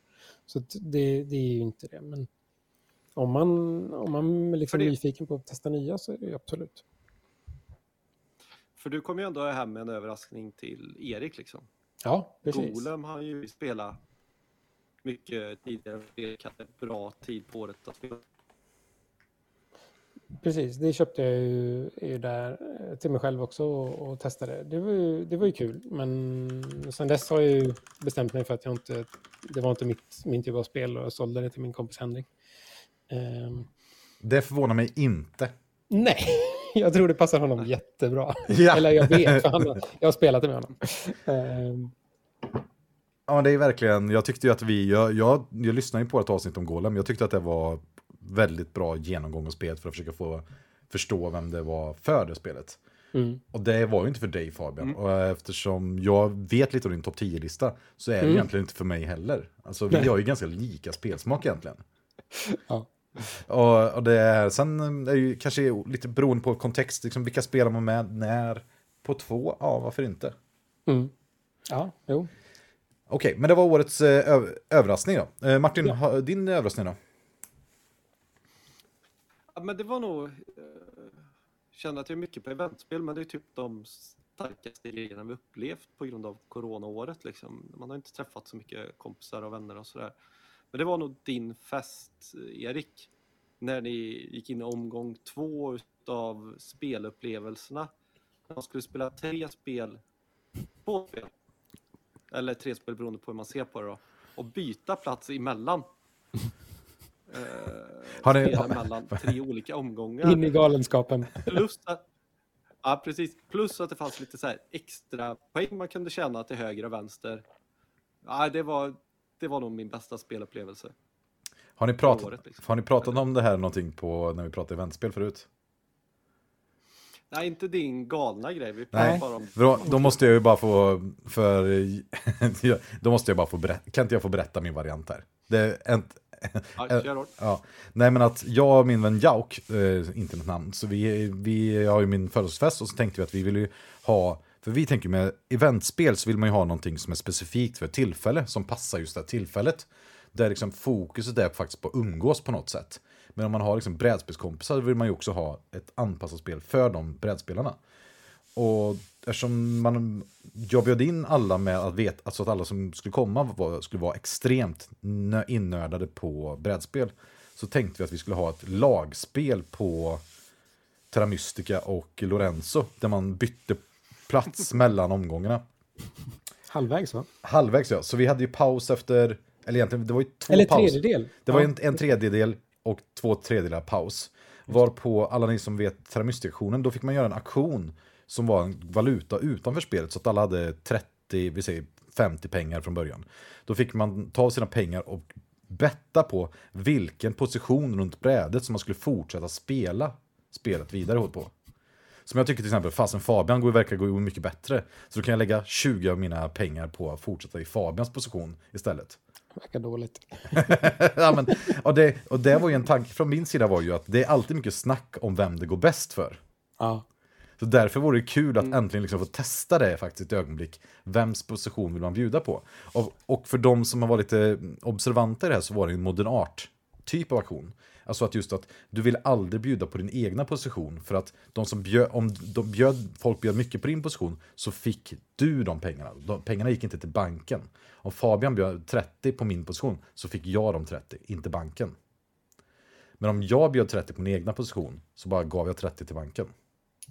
Ja, just det. Ja, det var den jag hade. Jag har aldrig känt mig så dum sen... Eh, jag vet inte om jag kände mig så dum när jag gick teknisk fysik ens, men jag kände mig helt idiotisk. Va? Varför då? Ja, men det var ju det där med vem som ledde eller vad det var man skulle betta på. Jag trodde att det var den som eh, man trodde det skulle gå bra. Nej, det var det. Det var det det var. Just det, men jag trodde att den det gick bra för nu eller något sånt där. Just det. Ja, jag rörde till det totalt. För det räckte ju inte med just den här lilla komplicerade, det var ju lite awards som man fick också. Att lyckades man för varje position man tog ett spel från att man gick ut sista gången så fick man ju typ 20 poäng eller någonting. Och sen var det super top heavy. Så det var bara vinnaren i princip som fick poäng. Och den som kom sist i matchen fick minuspoäng totalt. Och så slog man ihop alla poängen från flera spel ihop och det blev en Ja, sen hade vi ju speed award och drinking award som jag tyckte var geniala. Man fick plus 20 poäng om man vann spelet och hade druckit mest eller eh, spelat snabbast. Just det. Men Men, vann- inte om det gick dåligt. Nej, gick det dåligt så fick man istället minuspoäng. Det var liksom det ansvarande drickandet och ansvariga snabb, liksom att spela snabbt. Just det. Ja, nej, det var en lång passus här, men eh, det var kul Martin att du tog upp det där, för det, det var ju en lång... Nej, men det Det var... var kaos och det var jättekul. Men jag tror nog min årets överraskning var, var ju... ehm, den är lite tråkigare. Ni är så roliga. Jag tror faktiskt att jag tror faktiskt att min årets överraskning var när jag spelade Grand Austria Hotel faktiskt. Mhm. För det kickstartade jag och det är Luciani som har gjort. Och då tänkte jag, det kanske är okej. Och sen läste jag massor om att det är tärnings dice mekanik Och att det skulle vara väldigt långt så här, och väldigt solitärt. Men jag upplevde att det var nog väldigt, väldigt bra på två. Alltså ett perfekt spel att spela om man har en... Om man vill spela något lite pussligt, crunchy eurospel. Ja, jag tyckte nog att det var perfekt balans mellan tur och strategi på något sätt. Det är lite tråkigare än årets överraskning. Fast egentligen är årets överraskning Terra Mystica. Egentligen. Ja, du har spelat det över hundra gånger och inte spelat det förut. Eller Nej, jag, hade det, jag har haft det i min källare i fem år. Jag spelade det två gånger min sambo på två. alltså, vi spelar ju bara Agricola, så köpte vi Terra Mystica. Och så spelade vi det två gånger.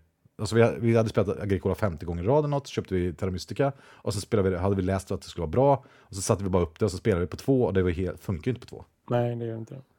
Och då som dess på spelat som året innan min födelsedag var det någon som tog upp det och kände någon spelare. Och sen bara, ja men det kanske man borde testa någon gång. Och sen så testar man det och sen spelar man 150 gånger. men ja, det är ju bra. Okej, okay, men eh, om det var årets eh, överraskning, årets besvikelse. Martin, vilken är årets besvikelse? Ja, jag, jag har försökt tänka på det här liksom. Jag vet inte. Jag har inte riktigt kommit fram till någon jättebesvikelse. Jag har säkert pratat jätteilla om något spel i någon podd, men jag tror liksom... Det, men det, Golem är väl liksom det närmaste jag kommer till en besvikelse. Alltså, det, det har inte varit något jättedeppigt, det har mer varit medelmåtta.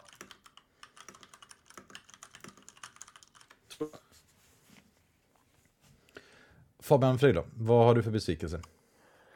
Um, det är väl en allmän besvikelse på, på legacy-spel och hur mycket de dalar eh, ju längre in man kommer i dem. Ah. Liksom, de, ofta, de har liksom en kurva där man tycker det är kul att öppna grejer och hålla på med saker och sen så bara, ah, men nu...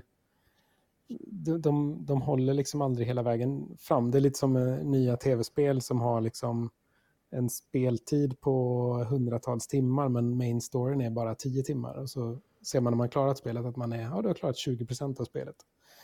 Eh, mm. Lite alltså legacy-spel som, jag har spelat Kings Dilemma, Gloomhaven och My City och sådär. Kings Dilemma är fortfarande roligt för att det är en väldigt trevlig spelgrupp och vi förhandlar och sådär. Men spelmässigt så känner jag att det har gått lite i, jag har tappat lite tycker jag. Um, och just för att det känns som att den här storyn hade kunnat vara lite kortare, det hade kunnat liksom vara lite tajtare. Det, det är lite för mycket utfyllnad och, och Gloomen absolut, Gloomhaven absolut. Att det blir liksom, det blir för mycket av detsamma och det, när det bygger på legacy, tycker jag. Mm. Och My City, ska, där är liksom, ja det är 24 paket, eller 24 eh, grejer, uppdelat på åtta paket, fast varje sån här åtta kuvert har tre olika stories, eller tre olika missions i sig. Där den lägger till små saker. Men oftast är det så att du får en ny mekanik i den första delen av det här eh, kuvertet och sen i det andra så är det en pytteliten twist och så i tredje läggs det ihop. Så egentligen hade det kunnat vara bara åtta kuvert och så åtta spel och så hade det varit klart. Då tror jag det varit mycket bättre. Men jag gillar ju att korta grejer och inte för mm. långa saker. Så det kanske säger mer om mig, men det var min. Ja, men jag förstår. Alltså, för det där känns ju också lite som en marknadsföringsgrej. Om har gjort ett riktigt bra del och ja. vet att folk inte spelar liksom mer än de första tio som skriver en recension på det, det är ju ganska tacksamt. Liksom. Hur många mm. har spelat sista tio timmarna på Gloomhaven? Ja. Och samtidigt, har du spelat ett spel 20 gånger eller som i My City 8 gånger eller om man nu skulle bara gjort det 8 gånger. Det är ju inte alla spel man spelar 8 gånger. Vissa spel tar man fram lite då och då och spelar en gång per år och så blir det bara, alltså det är ju inte... Jag undrar hur många av dina 95 spel du kommer spela 8 gånger? Mm, det, det tror jag inte så många. det är ändå... Ja, nej, det, det blir inte så många. åtta är nog väldigt bra spel. Ja. Spelat av ett spel. Det tror jag också. Det tror jag allt. Ja, jag, jag har spelat många Men mina... tror du inte också det är lite så här? Om man nu köper ett legacy-spel, och ja, du är ju lite annorlunda, men jag tror många känner att de köper in sig ganska mycket i någonting och då vill man få ut mycket av det innan det är färdigt. Ja, jo absolut. Det tror jag. Det, det ligger nog mycket i det. Alltså, jag har ju en brutal besvikelse i år. Mm -hmm. Jag brukar få skit av en kompis som brukar, vi, Mikael heter han, vi är en sån barndomskompisar som man har som man gnager på lite då och då. Och jag har ju sagt att mitt livs besvikelse var Diablo 3. och han kan inte släppa den, så han brukar ta upp den mm. när jag kommer med orimliga påståenden. Så säger han, men ditt livsbesvikelse är ju ändå Diablo 3. Och jag har ju ett långt case där jag hävdar liksom att att om man inte förväntar sig någonting så är det väldigt sällan man blir besviken. Mm. Alltså, det är ju liksom den klassiska stoiska skolan på något sätt. Förväntar jag mig att saker är dåliga så kommer jag aldrig bli besviken. Utan då bara så här, okej, det här spelet var dåligt, precis som jag trodde. Okej, ingen skada skedd. Och någon gång ibland så blir man överraskad och eh, motbevisad. Och då blir man jättepositivt överraskad. Men jag har ju faktiskt i år en enorm besvikelse då. Som, det är inte Diablo 3-besvikelse, men det är liknande. Och då är frågan så här, vad skulle göra för att Eriks hjärta skulle mjukna så att han börjar förvänta sig någonting? Jo, låt mig ta följande case. Vi tar ett av Eriks första brädspel han har spelat flest gånger, som han tycker inte bara är bra, utan genialt. Och sen tar vi att vi har samma designer, har gjort kanske fem eller sex olika titlar som går mellan ganska jättebra till super, superbra. Det, det svagaste spelet kanske är hans pusselspel eller Nusfjord. Mm. Och det är de bästa spelen är spel som Erik har spelat över hundra gånger, flera stycken av. Och då fanns det ett spel som inte då var lika, exakt likadant som de här andra worker placement-spelen. Utan skulle vara mer ekonomiskt. Alltså en genre Erik tycker om än mer än de här spelarna tycker är fantastiska. Så jag menar Agricola, Caverna, eh, Fields of Al, Fist of Odin, Nusfjord, Bonanza etc. Det fanns alltså ett ekonomiskt spel som folk sa var bättre än alla de här andra spelen. Det är många av dem som gillar 1896-spel och de säger det bättre än Agricola. Och det är då Le Havre. Mm. Och vi spelade det på fem spelare först, som stod i regelboken. Spela inte på fem spelare. Vi gjorde det. Jag tror ändå det var den bästa gången vi spelade spelet. Oj. Sen spelade vi på två spelare, vi spelade på tre spelare och fyra spelare var nog inte spelat det. Och det är ju en enorm besvikelse. Det är så pass stor besvikelse att när vi hade spelat på de här spelantalet så läste jag hela regelboken igen för att verkligen eh, liksom, tänka så här, har jag inte missat någonting? Kan det verkligen vara på det här sättet? Och... Eh, Topp 12 hos mig. Sorgligt Ja, jag tänkte alltså. säga det. Martin kanske gillar det här. Nej, men alltså att det är ett spel då som man tycker är jätteintressant när det börjar. Och det är ögonblicket man har. Vi har ju tänkt att göra ett Le Havre-avsnitt jättelänge. Mm. Och jag vet inte om vi kommer göra det. Men för jag har ju sagt att jag ska ge några fler chanser. Men problemet i många spel, Agricola är väl ett jättebra exempel. Att det är väldigt anspänning i spelet. Fram tills typ sista rundan i spelet, då ska man bara, tänker man så här, okej okay, hur många poäng kan få med den gubben? Ett och ett halvt, okej okay, då tar jag det. Okej, okay, jag kan få två här, då ställer jag mig där. Då är spelet slut egentligen. Det är liksom, mm. Sista rundan i spelet är helt ointressant. Men, men i Le Havre så kommer det typ 20% in i spelet. Oh. Sådär, okej, okay, eh, hur många gånger till behöver jag ställa mig på trä? Mm, jag behöver ha 15 coke till mina 15 stål eller vad det nu är.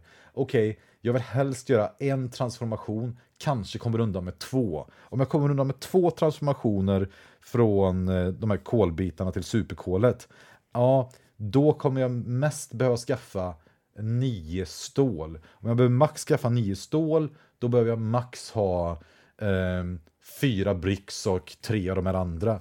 Och då ska jag försöka köpa de här. Ifall Martin nu ställer sig på Wood, det betyder att jag måste då välja den här den byggnaden där borta som jag då får köpa för pengar. Alltså, man räknar typ poäng direkt. Alltså byggnaderna och sånt i spelet när vi har spelat tar slut. Och sen är det bara så här, vem har bäst motor? Nu ska vi testa att köra motorn i 15 turer. Det, det, håller på för länge så att säga. Det, ja men det är typ åtta turer för långt. alltså, ja. det är så här, man kollar bara, kan det verkligen vara så många turer till? Ja, då kör vi motorn igen. Och sen så här, det enda roliga man sitter och väntar på är, när tar Martin fisken? För det enda man har sett, läst i alla recensioner att man kan inte ta fisken, den är vansinnigt dålig. Och sen var det enda jag sa till alla, ta inte fisken, man förlorar då. Och så sitter man och bara väntar, undrar om Martin tar fisken snart. Och sen bara, säger han, ja, det är ändå mycket fisk. tar han då. Klart man ska ha fisk. Klart man ska ha fisk. Man kan ju röka den. det... Jag måste tyvärr säga hej då nu. Ja. ja. Farväl Martin. Jag tror inte du blir inspelad ja. heller de sista fem minuterna ändå, men... Nej, så kan det vara. Ha det ja, gött allihopa, ha det bra. i alla fall. Det ska bli kul att höra er topp 10 sen. Hej! Ja. Ja, det här kan man ju snacka om ett problematiskt avsnitt rent tekniskt. Ja. Martins eh, internet alltså. Det lämnar mycket att önska. Det var synd mycket- att vi inte kunde spela in på plats faktiskt. Där hade vi sluppit det. Ja, det var, ju, det var lite av min tanke. Jag kan ju inte vara för, för eh, snäsvis. Jag, tänk, jag tänker varje gång att Martin har säkert fixat något skitbra. Eh, ja, det gick sådär. Okej, men Fabian, då är det du och jag kvar. Yes. okej, jag kör bara en jingel här nu så här. Där lämnar Martin podden, inte för gott, men för idag. Fabian däremot, intradad ersättare med funktionellt internet och eh, struktur. Yes. Vi har ju några kvar, vi får köra på här nu. Eh, om du har ett... Vad är årets spel för dig? Ehm, årets spel eh, som jag spelade för första gången då under 2020. Eh, det är ju 1841. Det är ju, går inte att slå liksom. Det, det har ju liksom alla de grejer jag gillar med 18xx. Ehm, Vilket är vad då? men, eh, ekonomisk, eh, liksom, ekonomiska aktioner som spelar roll. Alltså att man, man kan starta bolag i bolag. Man kan vara väldigt aggressiv på aktiemarknaden och sälja ner någon annans bolag, sänka deras värde. Eh, man måste vara väldigt försiktig med att köpa för mycket aktier i andras bolag. För man kan till och med ehm, till och med de här bolagen som företagen har startat, de kan ju de kan ta över företag. Eh, de kan ta, ta ditt företag om det skulle vara så under en OR. Du kan påverka operationsordningen under OR genom att sälja aktier i ditt första företag. Kan du liksom göra så att ett annat bolag går före något annat. Um, och du kan sedan då mergea bolag och man kan plus att du på det lägger en eh, mm, vad ska man säga, en tåg roaster. roaster vad säger man Ja, svenska? kör på. Ja. Vi, bör, vi Ja. har ingen svensk eh, strikt kodex. Vi, vi är inte så snobbiga i våran podd så. Där eh, alla tåg rostar nästan hela tiden. Eller liksom, den, den ruschar på väldigt, väldigt snabbt. Det är en väldigt aggressiv tågrush. Plus att eh, femmorna som man normalt sett, de som kan åka till fem stationer, brukar vara permanenta, är inte det i det här. Utan man, man tror man är säker när man äntligen lyckas köpa en femma, men nej, det, den, det, det var det sämsta tåget man hade köpt visade det sig. Det är ändå sinnessjukt alltså. Ja, det, det är ju det. Eh, plus att det finns i en light-version som funkar bra på tre och spelbar på, på ganska snabb, eh, hyfsat snabb speltid. Eh, och som jag skulle säga, alla stationer har mer eller mindre jämna värden. De kostar, de är 50 eller 100 eller 150 eller har någon liten har någon liten stad bredvid sig så att de blir det om de är en 40-stad. Så att rutterna är oftast ganska lätta. Så det är liksom inget man behöver sitta och nöta sönder, vilket är väldigt gött. Jag vet att du har spelat ett spel på ganska många olika spelantal. Eh, Mm. Är det lika bra tycker du på de olika spelantal? För det är väl så att man kan spela en light-version som är en lite mindre karta och lite mindre krånglig som jag har förstått det. Och Precis. hur, hur skiljer det sig? Jag tycker att den är bäst på fyra på den mindre kartan är väl det jag har kommit fram till. Samtidigt så tro, skulle jag vilja prova att spela det på fem på, eh, på hela kartan. För då har man ändå, det, det kanske är roligt med, med, med hela kartan. Men just när vi spelade på fyra på Tyskel var absolut bästa upplevelsen. Ehm. Och det här är ju egentligen, vi ska göra årets spelögonblick. Jag valde mellan två spelögonblick i år. Mm. Det varav ena är just från 1841 när vi är hemma hos Martin och vi spelade Mm. på sex spelare. Mm. Och eh, i, va- sju spelare, förlåt. Eh, Och i vanliga fall eh, i de här spelen så händer ju någonting ofta när man köper ett nytt tåg. Det ändras lite små regler och sådär. Att man kan säga att man kommer in i en ny fas i spelet i 1806. Och fyrorna, när man köper första fyran, brukar ju då rosta första tvåorna och vara sådär, ja, 30 sekunder, det, nu händer det här. Men när, när vi köpte första fyran, när vi var sju personer, på hemma hos Martin, på hans födelsedag, så sa så kändes det ungefär som det var, Fabian reste sig upp, hämtade regelboken och då kunde Fabian det här, de här reglerna perfekt. Eh, slog upp reglerna och sa, ni, i alla fall i andemeningen, ni som inte tänker vara nyktra idag kan gå ut och ta 45 minuters paus och dricka sprit och röka på ut, utegården så fixar jag det här. Stör inte pappa nu, han ska tänka. Bara så, här. så jäkla sjukt alltså. Alltså var det typ så här, det kändes som att det stod 30 minuter och resolva liksom hela, vad var det som hände liksom? Jo, det var bolag in i bolag som mördades och aktier transformerades som man kunde få göra. Bara så här, ja, helt sinnessjukt verkligen. Alltså, Jag sa ju det till Martin innan, att det, det har ju blivit enklare, för då hade jag bara spelat det två gånger innan tror jag. Nu har jag Ja. spelat det fem gånger totalt. Så man, man, man får lite koll på det där efter ett tag och det, det är inte så blodigt, men, men eh, man vill ju göra rätt. Och så är det sju pers som Ja. har några aktier här och Ja, några aktier där. Liksom. Ja, Men man är en-. För man är så bortskämd med 1866-spelen att de är, när man väl har lärt sig det sitt första, så är de så fruktansvärt enkla att lära sig. Ja, verkligen. För jag minns ju hur svårt det var första spelen, 1846 som jag lärde mig. Som i och för sig är, ett av de svåra skulle jag hävda än idag. Men, Ja, eh, men sen hur, hur den eh, vetskapen man har byggt upp- om systemen bara gör att det tar, kan ta en kvart att lära sig ett nytt spel. Mm. Ja, verkligen. Det går ju superfort. När vi spelade 1848 hemma hos dig, det gick ju väldigt fort. Trots att det var en Bank of England och lite sånt där till. Men det var ju ändå... Det, gick var ju fort, liksom. ett jäkla bra spel alltså. Mm, verkligen. Okej, jag har årets... Eh, ja, årets, årets spel. Ja, det måste ju vara Terra Mystica. Mm. Man, alltså man kan väl inte ha spelat ett spel 150 gånger utan att det är årets spel. Nej, det vore konstigt annars. Det vore sorgligt om det var ett annat spel som var ännu bättre. Eller liksom, ja. Ja, men det som jag har märkt nu är att vi har spelat några, några gånger live. Och Mm. alltså, det är ju spännande från första sekunden i spelet. Alltså det är verkligen, och vi har ju ändå blivit helt okej. Jag, är inte, jag är verkligen inte bra. Jag hade hoppats att jag hade blivit bättre på mina matcher. Efter 150 gånger? Ja. Ja, det hade man ju väntat sig. Samtidigt har jag ju spelat de 150 gånger med samma folk, så alla har ju blivit liksom Ah, långsamt bättre med varandra på något sätt. Eh, jag åkte tyvärr ut vår turnering här nu, vilket var chockerande och tråkigt. Men, Oh. Ehm, nej men att, att det, liksom, det börjar med att man kollar på kartan och flippar upp lite variationsgrejer. Och sen vet man det, oj oj oj. Och här läggs den där ut där. Oh, vad ska jag välja att vi ska spela för ras den här gången? Oh, och de valde de där olika. Och det är ju endgame-scoringen är ju, oh, och sen expansionsgrejerna som kommit in som jag inte riktigt förstår. Hur hänger de ihop med de här tempertracken? Oh, det, man blir svinstressad. Och sen märker man de här bonustilesen som ligger runt det. Vad hans, den person som kommer gå ut fyra, kommer den ta shipping plus ett eller inte? Och just att det som har hänt där är lite samma sak när vi spelade Great Western Trail mycket. Att man har börjat få en så förståelse för systemet att man känner, jag tror att Mattias, vad vi pratade om, var press i spel. Att, mm, att det var någon som sa att jag uppfinner liksom tension i spel som inte finns där. Men samtidigt om man vet att, att om man ska få 160 poäng så krävs det ganska mycket saker ska hända. Och det ska gå rätt för en. Ja, verkligen. Och där ligger ju pressen i spelet. Liksom att man vet att okej, jag behöver optimera det här från första draget i spelet. Mm. Det är svettigt. Det är ju svettigt liksom. Och när man undrar om de andra förstår här, att de, den här personen som är brun, han måste samarbeta med mig om jag väljer den här. Om jag är grå. Samarbetar inte vi så kommer vi förlora. Kom, Kommer vi komma överens om det här liksom?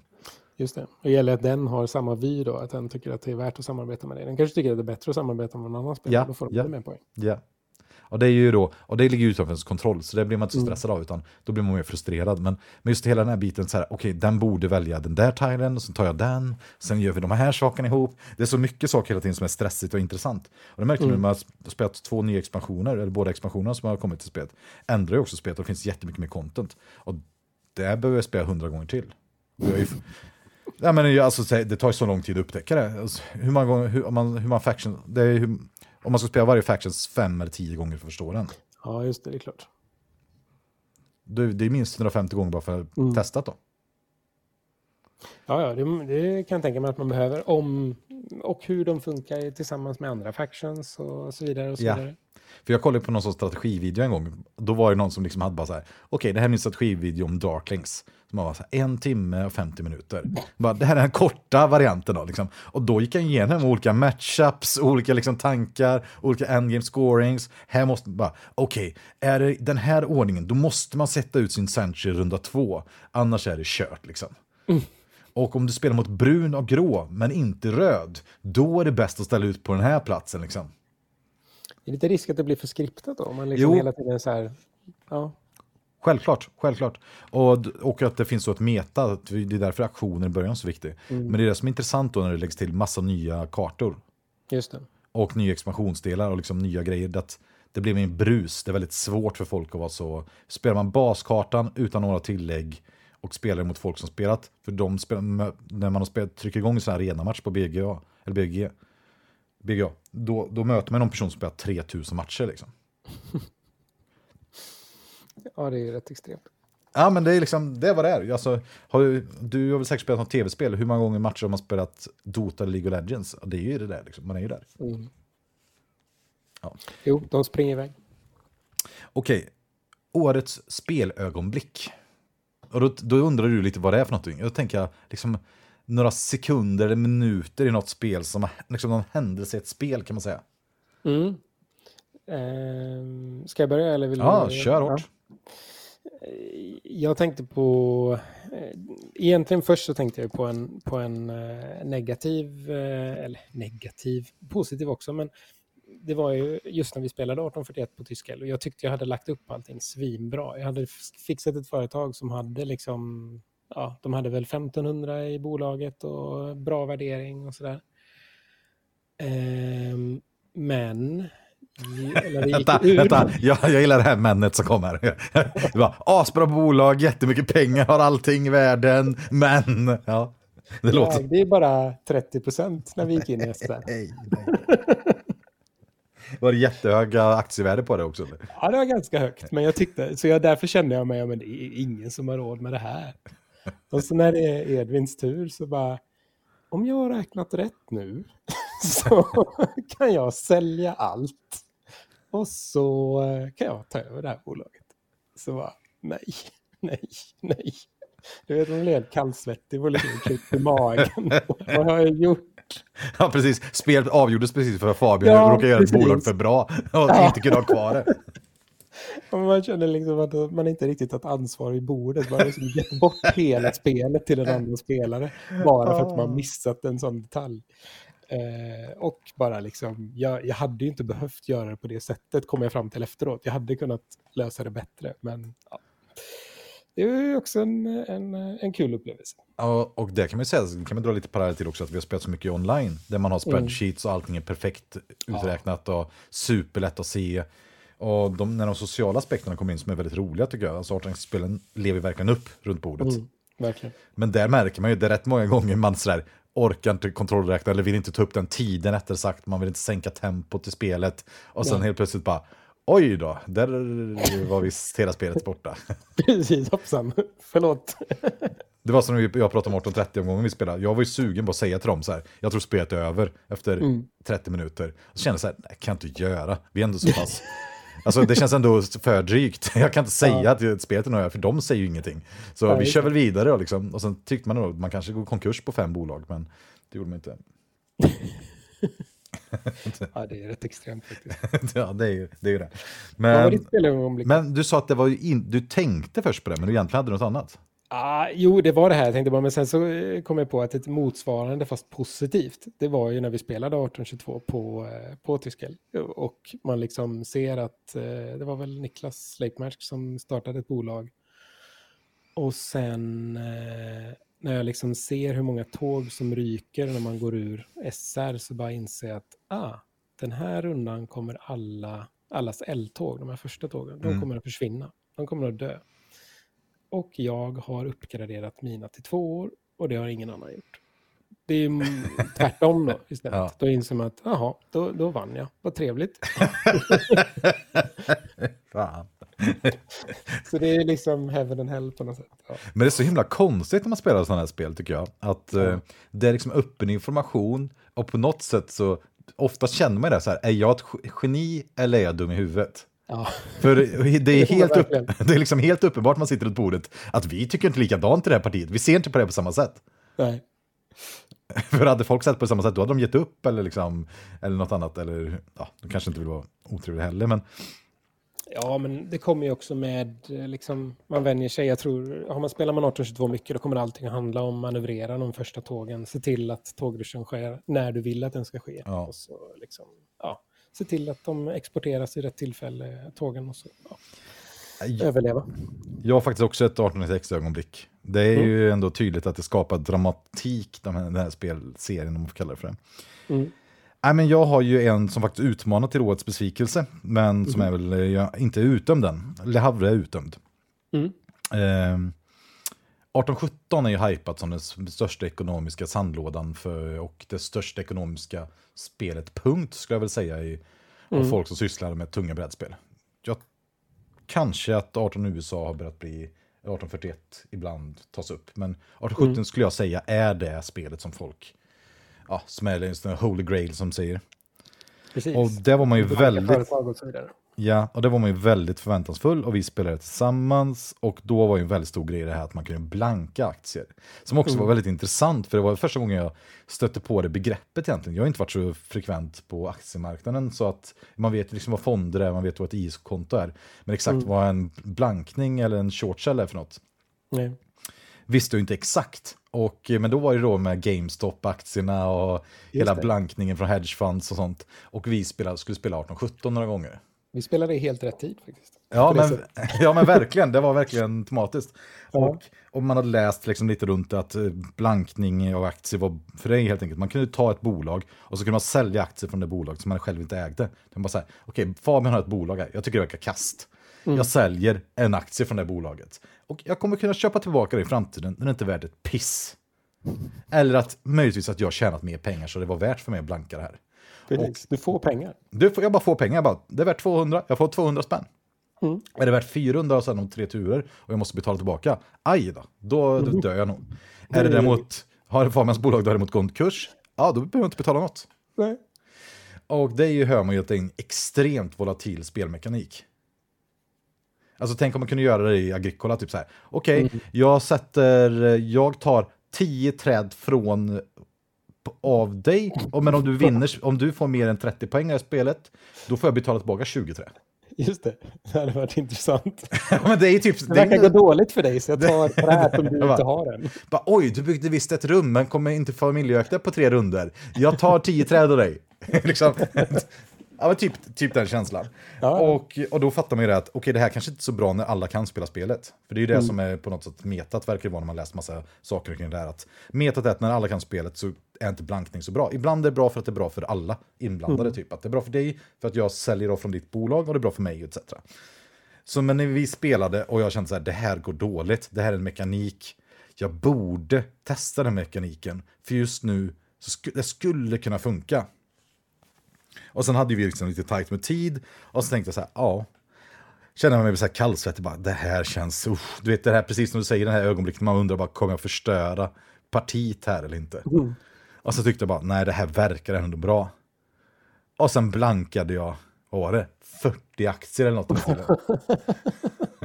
alltså, det, det, så, jag, jag, alltså, det var sällan jag har känt mig så, som obekväm i en brädspelssammanhang. För jag fattar ju liksom, jag fattar, det är precis som att, har du spelat Dota eller något av de här spelen någon gång? Nej, faktiskt inte. Nej men om du tänker dig en fotbollsmatch, någon person säger så här, okej, om alla bara passar bollen till mig så fixar jag det här. Och sen är det upp till den personen på något sätt att fixa matchen. Det är lite skitsamma vad de andra gör på något sätt. Ja. Liksom, jag kände ju att jag tog en match när vi var fyra eller fem spelare och sen sa jag så här, det handlar om mig. Mm. För det är typ så det mekaniken blir. Så här, går jag inte konkurs nu så vinner jag. Men det är rätt stor chans att alla andra går konkurs så jag vinner. Mm. Och ehm, jag vet inte, jag tyckte det var, samtidigt var man ju tvungen att testa mekaniken. Och det var ju, det, men det var ju så här, det tog typ för lång tid. Jag för mig det tog en timme bara blanka alla aktierna. Och, Ja, sen, och sen spelade jag ju typ färdigt själv, någon var tvungen att gå och lägga sig, så skulle jag spela färdigt någon annan gång. Och sen upptäckte jag så här, okej alla andra gick i konkurs. Mm. Men det var ett, eh, liksom, ja, det var nog årets ögonblick på gott och ont. Sådär. När det var jobbigt, spännande, ångestfyllt, neurotiskt. Och så här, hur galet kan ett spel få vara? Mm. Jag hoppas kunna få spela det på, på Rimforsa om det blir av i februari. För jag har, tror det finns folk som har spelat det mycket där och då kanske man kan få spela med någon som spelat det förut och så kan man liksom få lite känsla för det. Plus att på ett konvent åker du ut och konkursar, då kanske du kan gå till ett annat spel och spela. Ja, för det var ju det som är problemet, att man, om någon konkursar så är man bara ute. Ja, och det är ju inte ett problem där. Det är ju liksom bara, ja, nu kan jag hoppa på er som har spelat 49 eller någonting och är Ja. klara tidigare eller vad som helst. Men spelade inte du 18-17 på typ så här åtta personer någonting på nätet en gång? Jo, någon synkronmatch. Nej, 12 var det. Det var ju vidrigt. Det var, det var så, helt hopplöst. det, ja, är det lå... Jag, jag, jag är samma som du. Jag eh, skulle gärna prova det gång. Jag Mm. tror att det kan vara bra. Men det är lite så att man skulle behöva ha någon som är lite mentor Ja. och kan förklara mekanikerna lite. Mm.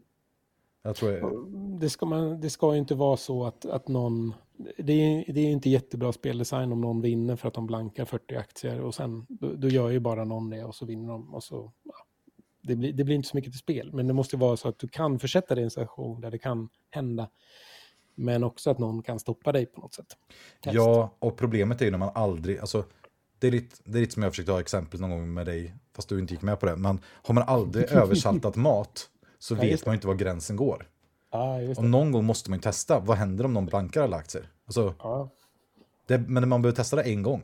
Sen behöver inte det testas igen om inte det funkar någon gång. gick det bra då? Då kanske man vill testa igen. Ja, men det var ju det som var problemet när jag bara Ja. klickade igenom. Okej, alla andra gick visst i konkurs. Jag förstår inte riktigt hur det gick till. Men alla andra, massa, det var ju typ 50 lån eller någonting. Och, ja. Ja, precis. och det är men, intressant spel ändå i alla fall. Mm. Ja, men verkligen. Okej, så vi har kört årets ögonblick, årets överraskning, Ja. årets besvikelse. Ja, det var egentligen det. Årets spel också. Ja, årets spel drog vi. Jajamän. Ja, pang, klart! Det här är Erik från framtiden. Sitter och klipper här och eh, våran podd har blivit för lång. Det beror ju kanske på våran extremt taggade tanke in i det nya året eller våra extremt bakåtsträvande attityd, tekniska problem, godnatthavande, känsla av punk eller indie. Jag vet inte, det blir två delar i alla fall. Så missa inte nästa del när jag och Fabian går igenom våran topp 15 spel. Mycket nöje.